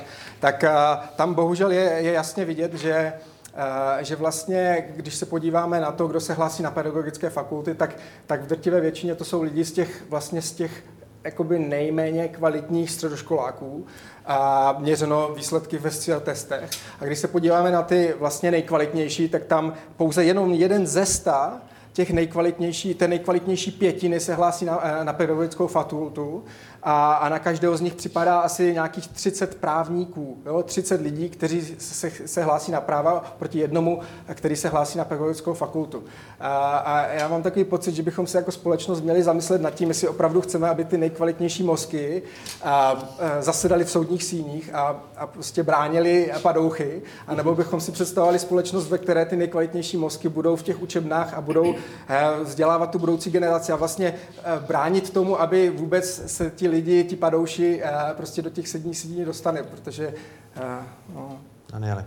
Tady k tomu vlastně dodám poznání Těm grafům, těch, se na ně no, ale takovou eh, jako důležitou věc, že ty platy samozřejmě, kdyby kdyby je pan minister dokázal zvýšit o třetinu eh, během zbývajících let, třeba tří, tak k žádnému zásadnímu nárůstu kvality českého vzdělávacího systému nedojde. Samozřejmě někteří učitelé budou více motivovaní, budou zase vydávat mnohem více, budou se třeba lít, lépe dovzdělávat, ale ten hlavní efekt je mnohem dlouhodobější. To je přesně o tom, o čem mluví tady Jan.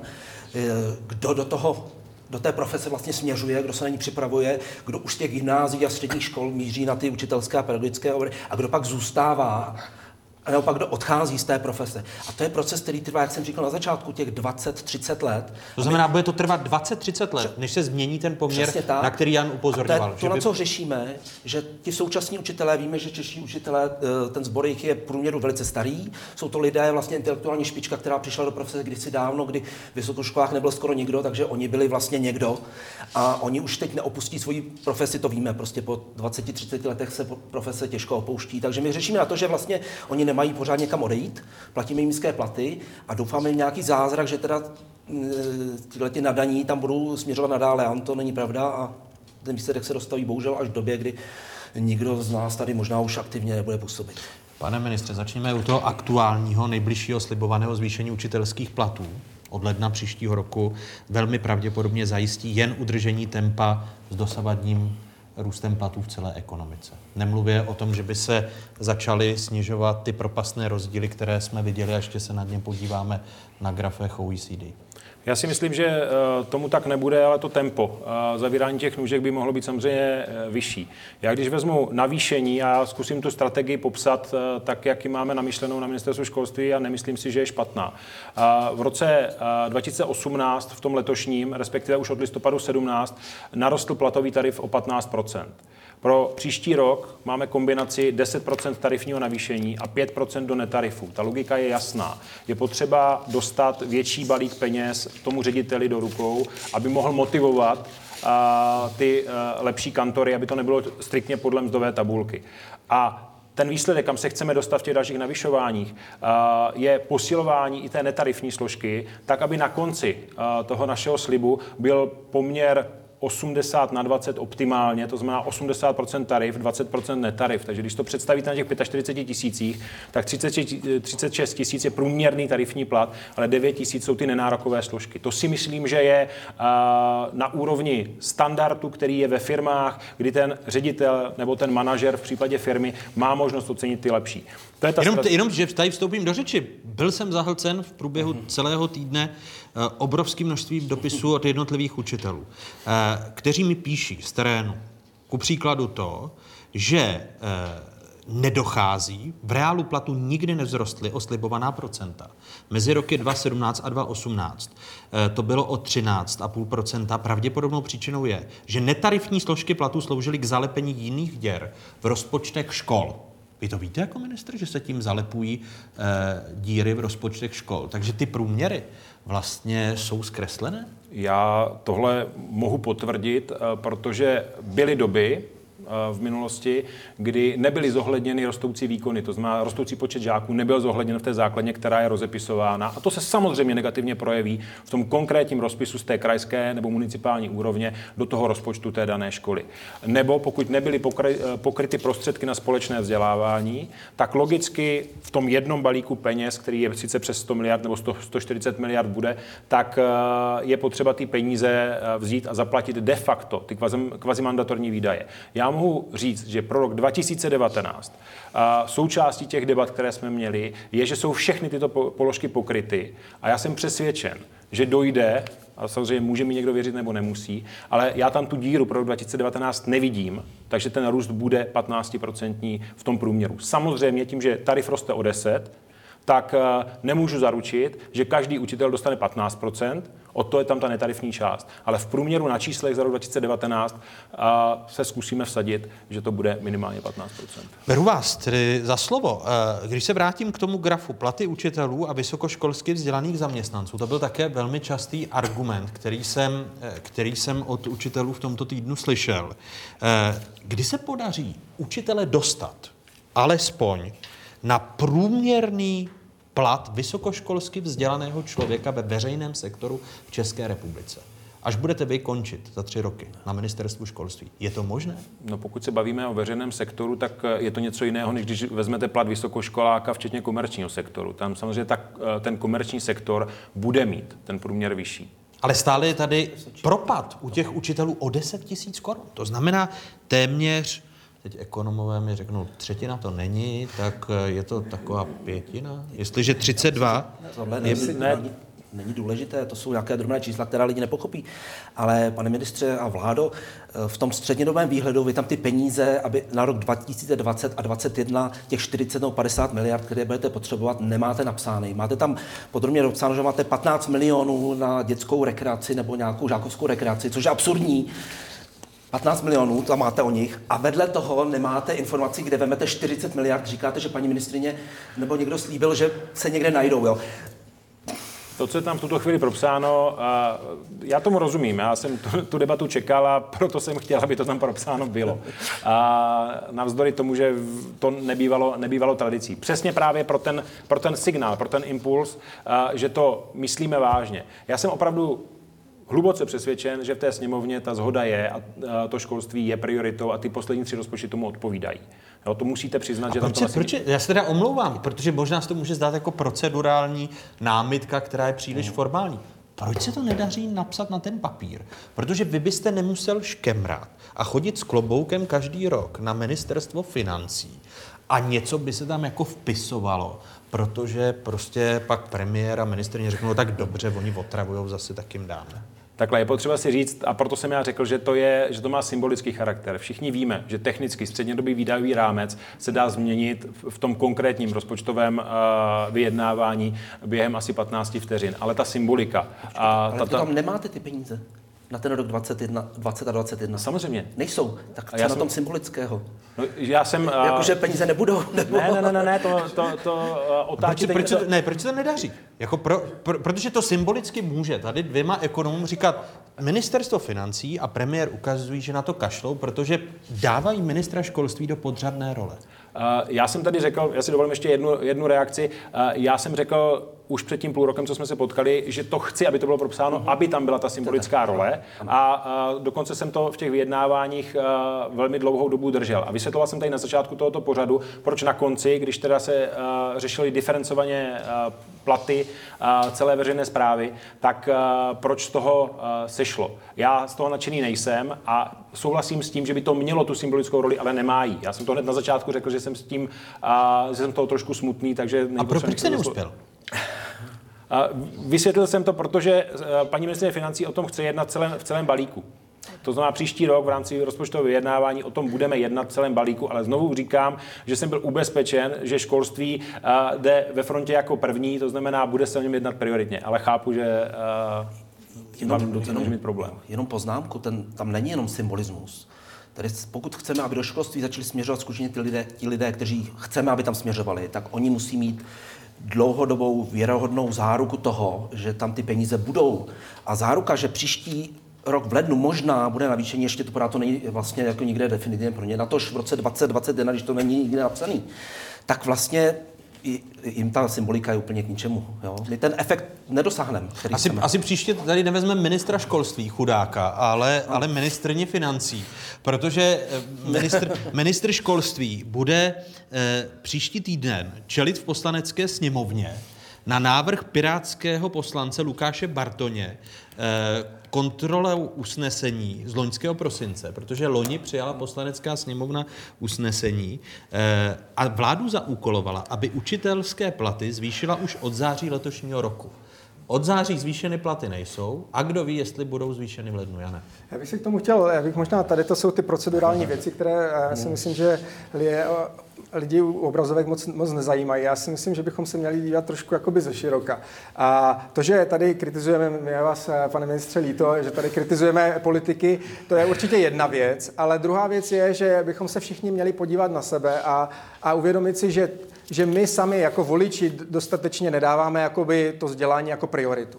A, takže je to určitá neinformovanost na straně voličů, na straně nás, a, že netlačíme na tyhle ty věci. Pokud by se jasně lidi vyjádřili, že tohle je priorita, tak i ti politici by vlastně byli donuceni e, ty peníze tam dávat. Tak možná, že abych tohle trochu jakoby napravil, tak, e, tak bych zkusil zmínit taková jako zajímavá, zajímavé statistiky, které si lidé neuvědomují. Jak třeba, jak to vzdělání se nejenom promítá do vyšší jako prosperity materiální, že ta společnost je bohatší, ale opravdu se pro, promítá do, do, do spokojenosti společnosti. Jo? Když, když se promítnete třeba data, a jsou různé průzkumy, kdy, kdy k vám někdo přijde a řekne, na, na stupnici od nuly do desítky, řekněte mi, jak jste spokojen se svým životem. No a teďka třeba se, a potom se to můžeme promítnout pro jednotlivých vzdělanostních skupinách. Tak u nás lidé bez středoškolského vzdělání v průměru jsou jenom na trojce. Jo, jsou velmi nespokojeni se svým životem. Naši vysokoškoláci a, jsou v průměru na sedm, sedm a půlce. Jo, což, což ukazuje, jak, jak, jak jako velký přínos, co se týká té životní spokojenosti, to vzdělání u nás má. Mimochodem tenhle rozdíl je úplně zase největší ze všech OECD zemí. Když se podíváme Dánsko, Finsko, tyhle ty země, tak tam rozdíl ve spokojenosti mezi střed, ne, jako, s člověkem s nedokončeným středoškolským vzděláním a vysokoškolákem není téměř žádný. Jo? A, takže eh, tohle to je jako jednoznačně lidé, kteří třeba eh, to vzdělání nemají, tak ti spíš by měli jako podporovat, aby do toho vzdělání se dávalo, dávalo spousta peněz, aby jejich děti potom nebyly na té trojce, ale vyšoupli se eh, na tu sedmičku nebo osmičku. Jo? A, takže to jsou evidentní jako přínosy, které tady leží a my je necháváme ladem jenom protože nejsme schopni jako společnost prostě říct, že tohle je důležité, tohle nám přinese spoustu benefitů, ať už finančních nebo nefinančních. Pokusím se ministru školství pomoci v tom, jestli tento argument eh, může vám zajistit silnější pozici. Protože jestli ta, eh, to slabší postavení ministra školství v českém systému vládnutí a každoročního handrkování se o peníze souvisí s tím, že to veřejnost necítí jako zásadní prioritu. Je, je, může to být jeden z důvodů? Že může to samozřejmě silnější... být jeden, jeden z důvodů, protože já, když si vezmu uh, některé pocity, které vycházejí z určitých, uh, nebo to nejsou pocity, ale postoje spíše, které vycházejí z jednotlivých průzkumů, tak skutečně uh, je taková představa devalvace vysokoškolského vzdělání, které uh, možná čelíme od doby masifikace českého školství. Já musím říct, že v posledních třech letech uh, ten počet studentů klesá. Logicky říkal jsem uh, si před půl hodinou, že máme ten demografický uh, útlum a jsme v tom sedli sedle a zároveň tam dáváme peníze. Podle mě teď je ta správná chvíle v případě vysokých škol vrátit zpátky ten kredit tomu vysokoškolskému, aspoň veřejnému vysokoškolskému vzdělání. A to by společně samozřejmě s optimalizací středních škol a mohlo vést k tomu, že se zase vrátí zpátky ten pocit té kvality. Já si myslím, že jako částečně společnost má pocit, že je jim poskytováno nekvalitní vzdělání, ale když se podíváme na ta data, tak navzdory podfinancování tomu tak není. Když se dostaneme ke kvalitě vzdělávání, dovolte, abych ještě dokončil tu, tu platovou věc, mm. aby, aby bylo jasno. E, tak jsem tady zmiňoval loňské usnesení poslanecké ano. sněmovny k platům učitelů. E, s tím, že teď vás budou poslanci grilovat a má se zkontrolovat to loňské usnesení, eh, kde vás eh, jako vládu a ministerstvo školství sněmovna zaúkolovala, aby učitelské platy se zvýšily už od září letošního roku. To se nestalo. Takže tak, jste nesplnili usnesení poslanecké sněmovny. Tak za prvé, usnesení poslanecké sněmovny bylo doporučující a mělo ty prostředky hledat. A já tři čtvrtě roku říkám, že jsem zastáncem systémového přidávání. A rozpočtový rok začíná 1. 1. 2019 a v té soustavě regionálního školství rozepisujeme ty rozpočty systémově od nového roku. A já to říkám konzistentně 9 měsíců a stojím si zatím. To znamená, ta přidání v minulém roce od listopadu způsobila v tom uh, systému nikoli v to, že by všichni dostali uh, skvěle přidáno, ale naopak je tam technický problém. A druhá věc je, a já jsem to zase říkal, že radši jednorázové přidání z nějakých nalezených peněz v průběhu roku vyměním za systémové přidání v dalších třech letech. Pro příští rok je v rozpočtu školství o 28,6 miliardy korun více celkově, včetně vysokých škol a sportu. A pro ty další roky tam ty peníze, já prostě věřím, že tam jednoznačně budou. A vy si myslíte, že se podaří eh, nejen pirátského poslance Lukáše Bartoně přesvědčit, tímto argumentem, tím mi vysvětlíte, proč se nepřidalo učitelům od 1. září? Já, eh, tam bylo, že mají prostředky směřovat do školství a vy jste tady sám zmínil, jestli ve školství uh, jsou nějaké uh, černé díry, nebo jestli tam byly. A skutečně my jsme v roce 2018 tam měli ty díry, o kterých jsme hovořili. Že se látalo to, co mi tady psali, psali učitelé, že se látali eh, těmi netarifními složkami platu eh, díry. No, poněkud, poněkud jinak, ale v průběhu roku došlo k finanční uh, injekci ve výši 1,022 miliardy korun, to znamená miliardu během roku vláda našla a zalepila tu díru, protože nebyly pokryty speciální školy. To znamená, to museli ty kraje hradit z něčeho jiného. jiného. To znamená, uh, kdyby se našly peníze na ty platy, tak ta díra tam stejně zůstala. Já si myslím, že je férové zalátat napřed tu díru a potom systémově přidávat do školství tak, jak je rozpočtový rok. Jan Lebich a pak Daniel Mnich. Eh, já bych navázal na to, jak jste mluvil o tom, že eh, ti čeští žáci to eh, nekvalitní vzdělávání jako nedostávají, že to možná není úplně pravda. Já bych si dovolil nesouhlasit. Když se podíváme na dlouhodobě na, na výsledky v těch mezinárodních srovnávacích testech, například PISA, tak, tak vidíme, že tam je znatelný pokles. Třeba v matematice, což je nejextrémnější, v roce 2003 jsme byli na devátém místě v matematice vlastně celosvětově a nyní jsme na 28. místě, takže tam je jako značný pokles. A, takže to je jedna, jeden ten střípek té mozaiky. Druhá věc je, když se podíváme dlouhodobě třeba na, na průzkumy toho, jak české žáky baví škola. Jo, když vezmete čtvrtáčka, v tom, zase to je výzkum TIMS, když vezmete čtvrtáčka a zeptáte se ho, chodíte rád, chodíš rád do školy, tak my jsme úplně zase na chvostu všech zemí, co se týče oblíbenosti školy. A, a dokonce, když, a to je ještě možná smutnější, když si vezmeme otázku, myslíš si, že tvým učitelům na tobě záleží? tak jsme zase byli jsme z těch zemí, 34 zemí, když jsem se na to díval, četl jsem nějaký článek, je to v Lidovkách, tak jsme byli druzí od konce. Jo, jenom 40% našich čtvrtáků souhlasilo, 41% souhlasilo s tím, že jejich učiteli na nich záleží. Jo, jiné země měly třeba 80-90%, jo, že je souhlas jako naprostý. Takže tam si myslím, že opravdu jakoby, uh, něco vypovídá, že v tom českém školství některé věci jako nejsou, uh, nejsou správně a že bychom se měli... Což souvisí s tím odměňováním učitelů a to, o čem jste mluvili, kdo se stává pedagogem. Že to bude trvat i, i dvě dekády. Nejméně. Přesně tak a já jsem právě chtěl k té diskuzi, kterou jste vlastně otevřel, říct si, že bohužel se opakuje stále. To je diskuze o nějakých, co kdo řekl včera, co kdo slíbil včera a co kdo zítra řekne a neudělá. Teda v České republice systematicky dlouhodobě zastínuje nějaký dlouhodobou vizi a nějaké dlouhodobé lpění na tom, co skutečně chceme. A mm, je potřeba připomenout, že tady možná něco někdo eh, zavázal vládu, ale tandem sociální demokracie, ano, tady vládne už téměř pět let to jako je dost pozdě na to řešit, jestli teda meziročně něco. Prostě my jsme se z toho chvostu nikam daleko moc nedostali. A ten výhled tříletý, nemluvíme o tom lednu 19, mluvíme o výhledu 2021, je založen na nějakých virtuálních věcech, protože to není ani napsaný. A vím, že v Čechách papír unese všechno. A tohle zdá se ani neunese papír v Čechách. Jo. Já jenom jsem chtěl vrátit tu diskuzi do, té, do toho většího obrázku, jak tady já že prostě opravdu jdeme dolů mezinárodně a do budoucna prostě to nebude dobré, pokud nezačneme se dívat na ty věci z dlouhodobé perspektivy. To znamená nějaký, když to řeknu hloupě, akč, akční plán opravdu zásadní proměny školství, navázaný na peníze, který by prokázal, že to vláda myslí s těmi sliby vážně? Chápu správně, Daniel, vaši představu. Školství bych byl opatrný, protože nelze měnit rychle, takže akční plán rychlý, to zapomeňme na to. Musíme čekat, až tam přijdou další, další učitele a tak dále. Ale no jsme na začátku vlastně začneme těmi penězmi, až budou peníze, spousta věcí bude mnohem jednodušších. Eh, já samozřejmě souhlasím s tím, že uh, atraktivita toho školství je spojena s penězi. Ale pokud jsme tady u nějakého negativního vnímání našich učitelů, uh, já samozřejmě tam vidím i jistou rovinu té ztráty respektu a prestiže těch učitelů. A já si často myslím, že je nezasloužena. Já jsem to použil už někde jako diktát rodiče a já si skutečně myslím, že bychom uh, neměli a priori říkat, naše školství je špatné, protože není. Uh, že se dá zlepšit, bez pochyby. Že do něj musíme napumpovat spoustu peněz, to vám podepíšu. Ale já si skutečně myslím, že v tom školství je skryt potenciál, přestože uh, tam dneska uh, nemůžeme dostat z pedagogických fakult dostatečný počet těch absolventů.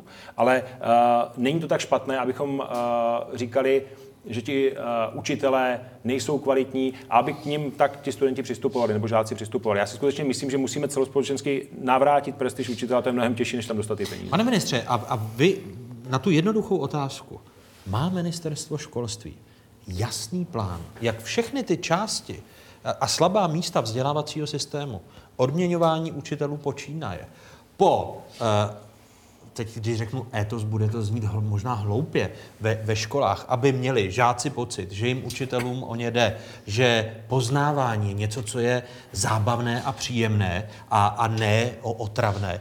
Takže ministerstvo školství takovou představu, ucelenou představu, kterou by pojmenovalo všechny slabé stránky, řeklo ministrovi financí a, nebo ministrně financí v tomto případě a premiérovi, pojďte do toho, zvlášť když tady píšete knížku, o čem s ním, když zrovna nespím, nebo jak se ta knížka jmenovala, tak májí?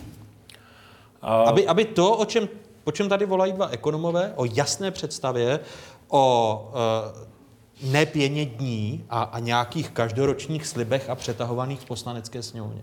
Ale on ten strategický dokument eh, je strategie 2020, eh, teďka začínáme strategii 2030, ale tady to jádro pudla je v naplňování té strategie. To, to je to, co papír snese vše. Eh, ale to není jako specifikum České republiky, prostě strategii máte hodně na evropské úrovni. Pokud to neprovážete totiž na nějaký realizační plán a finance, to znamená alokaci na naplnění těch opatření, tak to vždycky zůstane jenom papírem. Protože tam napíšete, že se něco má realizovat, ale to něco ať je to v oblasti jakékoliv, a nemusí to být jenom vzdělávání, bez naplnění uh, lidskými zdroji, které to udělají a těmi penězi, tak zůstane vždycky jenom na papíře. To znamená, ta, ta představa tady, tady je a byla, ale musí být také doprovázena těmi penězi, tady souhlasím s panem docentem. A vláda se k ní přihlásí?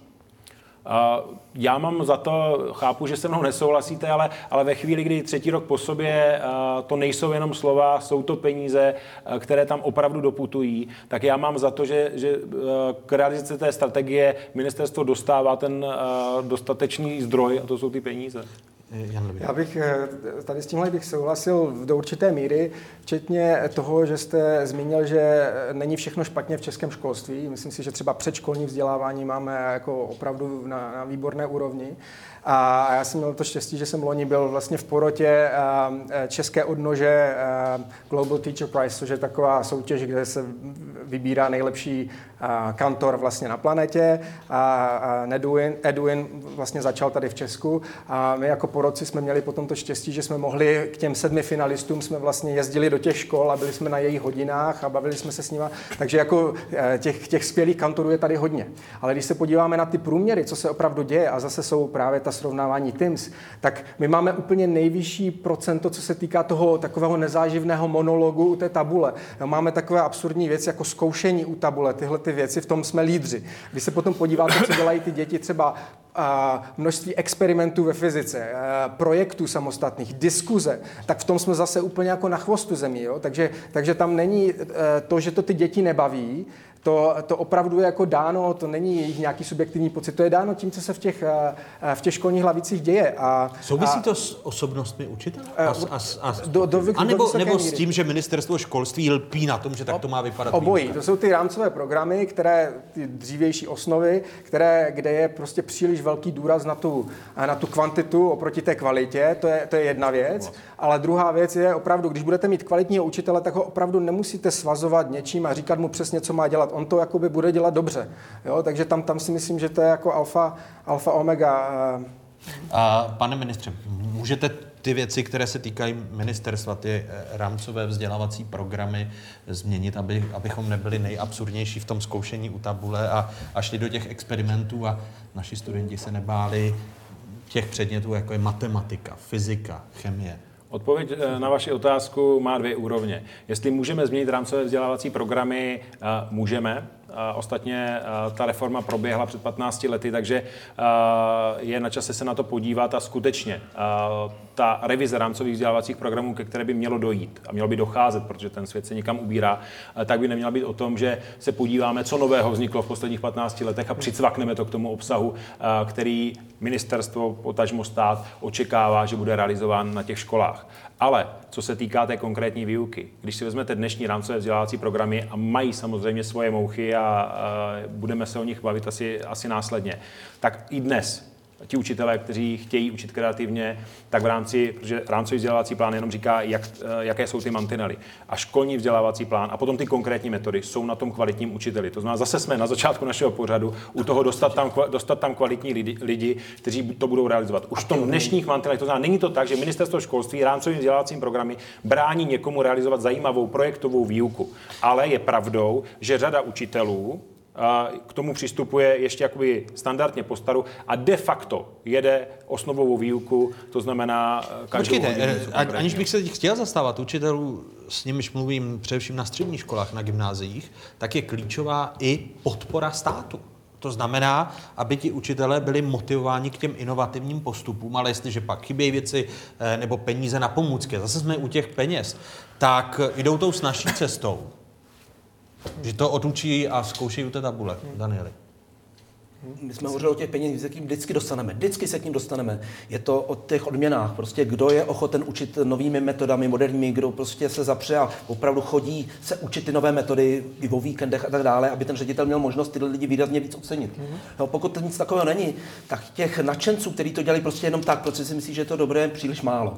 A pak je to o těch nových, který, který jste zmiňovali. Jo. Takže um, krásně se nám to tady uzavírá, vy můžete dát na papír, co chcete, ale když ty učitelé samotní nebudou chtít, tak jsem říkal, v Čechách ten papír se všechno, tam může napsat sebe lepší věci, jo, experti, pedagogičtí experti a jiní, ale ti učitelé musí vzít za své a musí tam být schopní lidé, kteří to vlastně... Jak, jak když tady ještě doplním ta, ta vaše slova daty, eh, tak podívejme se, jak vypadá průměrný kantor, český kantor při srovnání s kantory v zemích OECD. Pedagogy jsou v zemích OECD z 68% ženy. V České republice ženy tvoří 76% učitelského sboru. Průměrný věk učitele je 43 let, v Česku 640 let. Učitelé mají obvykle 16-letou praxi a ve třídě mají na starosti průměrně 24 žáky. Celkově své profesi věnují v průměru 38 hodin týdně, z toho samotné výuce 19 hodin. Učitelé v zemích OECD jsou z 91% vysokoškolsky vzdělaní, z 90% mají pedagogické vzdělání a 82% všech učitelů jsou zaměstnáni na plný úvazek. Tady otázka ještě právě pro Daniela Minecha. Jak dlouho to potrvá, než se podaří, eh, abychom se dostali do toho evropského průměru, respektive do průměru zemí OECD. To je také na dvě dekády? Myslíte finančně? Nebo myslím, myslím teď tím profilem učitele a učitelky, eh, když se podíváte, jaký je u nás průměrný věk o, o tři roky v průměru starší než v zemích OECD, eh, poměr mužů, žen a, a tak. Jak, jak dlouho? Tak ve školství je asi nejzásadnější ta generační odměna, prostě obměna, to zná staří učitelé odchází do penze a mladí přicházejí, anebo nepřicházejí a pak se snaží ředitelé zoufale natáhnout zpátky již eh, penzionované učitele. Takže pokud by se tohle podařilo změnit, proto říkám, že to není jenom symbolické eh, říct, že bude od ledna víc peněz, ale potřeba mít tu dlouhodobou vizi, aby ty lidi začali už od 15 letech, let eh, přemýšlet o učitelské eh, profesi. profesi. Mimochodem Česká republika má nejnižší zájem mezi 15 letými o učitelskou profesi a pokud nějaký zájem je, tak je u těch méně, řekněme, intelektuálně disponovaných. To ty mezinárodní šetření PISA ukazují. Jo. Takže když nastartuje ten, ten proces toho zájmu i toho, řekněme, uznání společenského, ono to jsou, je důležité, že, aby lidé pocit pocitovali uznání, ale musí to být zároveň autority. Aby to byly autority, prostě musí tam být lidé, kteří jsou schopní té autority. Tak to je běh na dlouhou tráť, já bych řekl 10-20 let, než budou vidět nějaké zásadnější výsledky navýšení peněz. A, a to, na co jste upozorňovali jako idea eh, na začátku letošního školního roku, že mezi učiteli z té mladší nebo nejmladší generace jsou výrazné rozdíly co do těch dovedností. To souvisí s odměňováním, když tady Jan použil ten příměr s Mesim?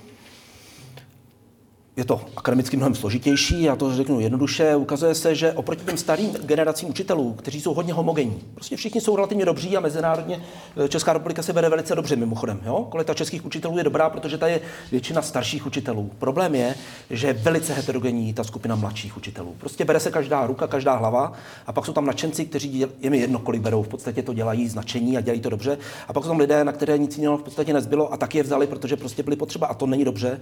A to, je jich málo zatím. Jaký, jak, jaký je poměr mezi těmi dvěma skupinami?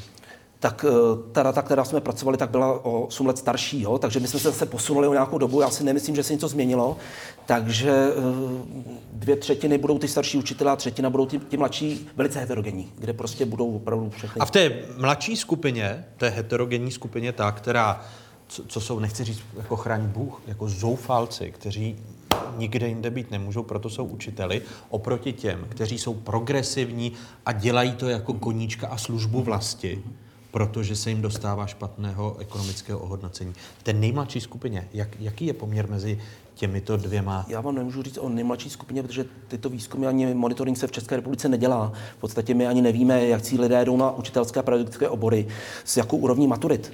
To je absurdní. Je to zásadní věc, měli bychom to vědět, když už máme státní maturitu druhou, abychom věděli, kdo se kam hlásí, z jakých škol, jaké úrovně lidé a kdo se tam dostává, kdo se tam zapisuje. My to nevíme, takže pak na, ty naše diskuze jsou trošku na vodě, jsou to dojmy spíš. A bylo by velice dobré, ministerstvo školství zadalo svým výzkumným ústavům a tak dále. Pane ministře, zadáte výzkumným ústavům, než se zeptá Jan Lby.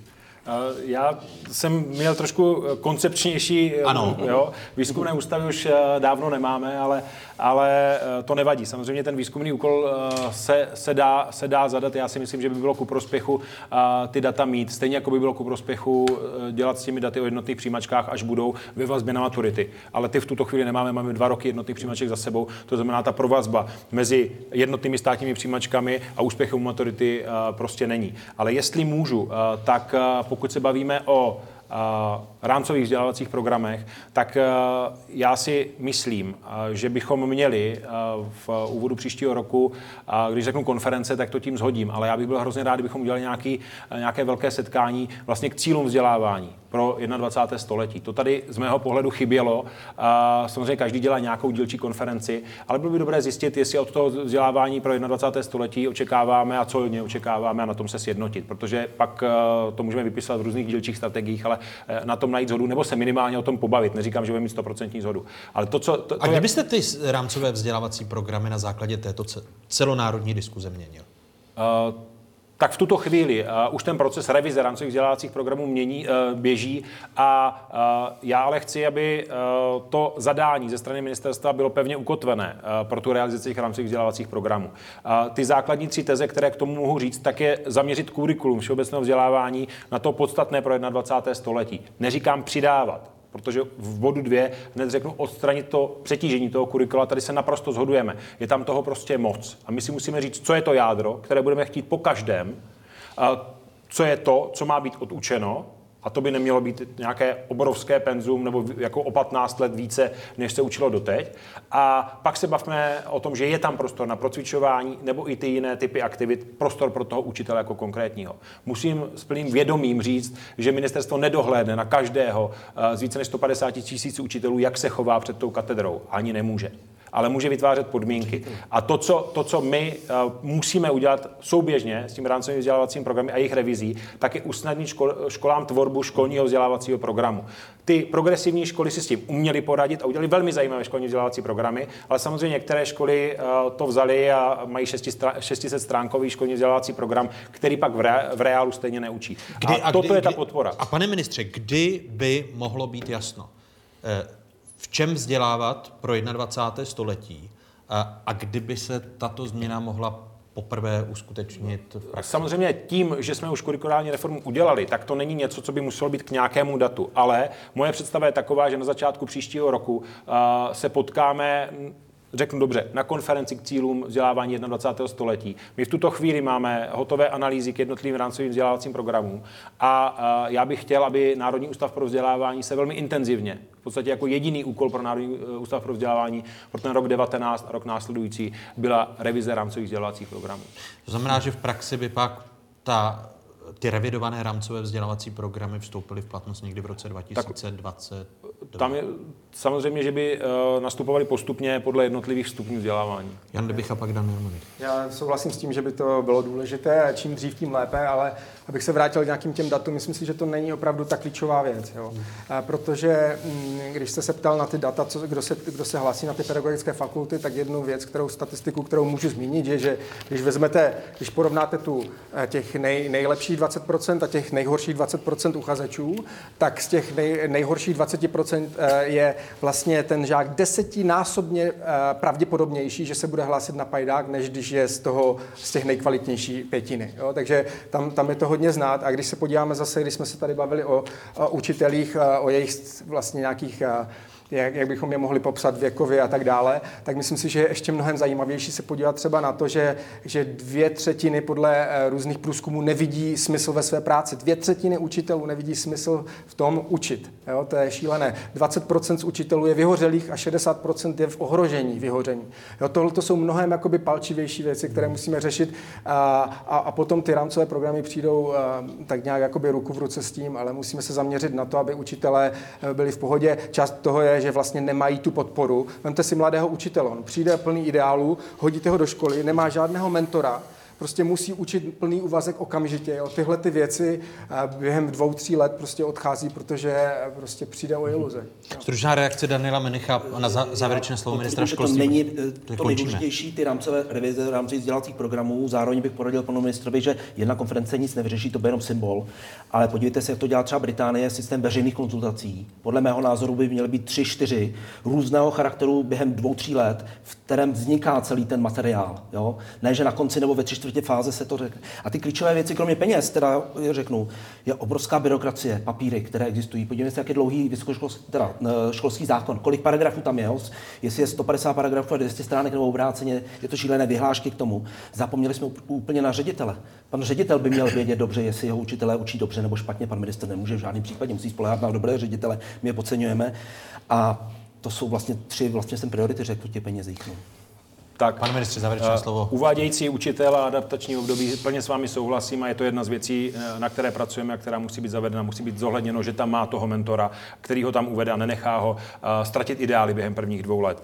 Co se týká podpory pedagogických fakult, my je cíleně podporujeme pedagogické fakulty, fakulty vzdělávající učitele navíc na ty peníze, které běží standardně do vysokoškolského systému.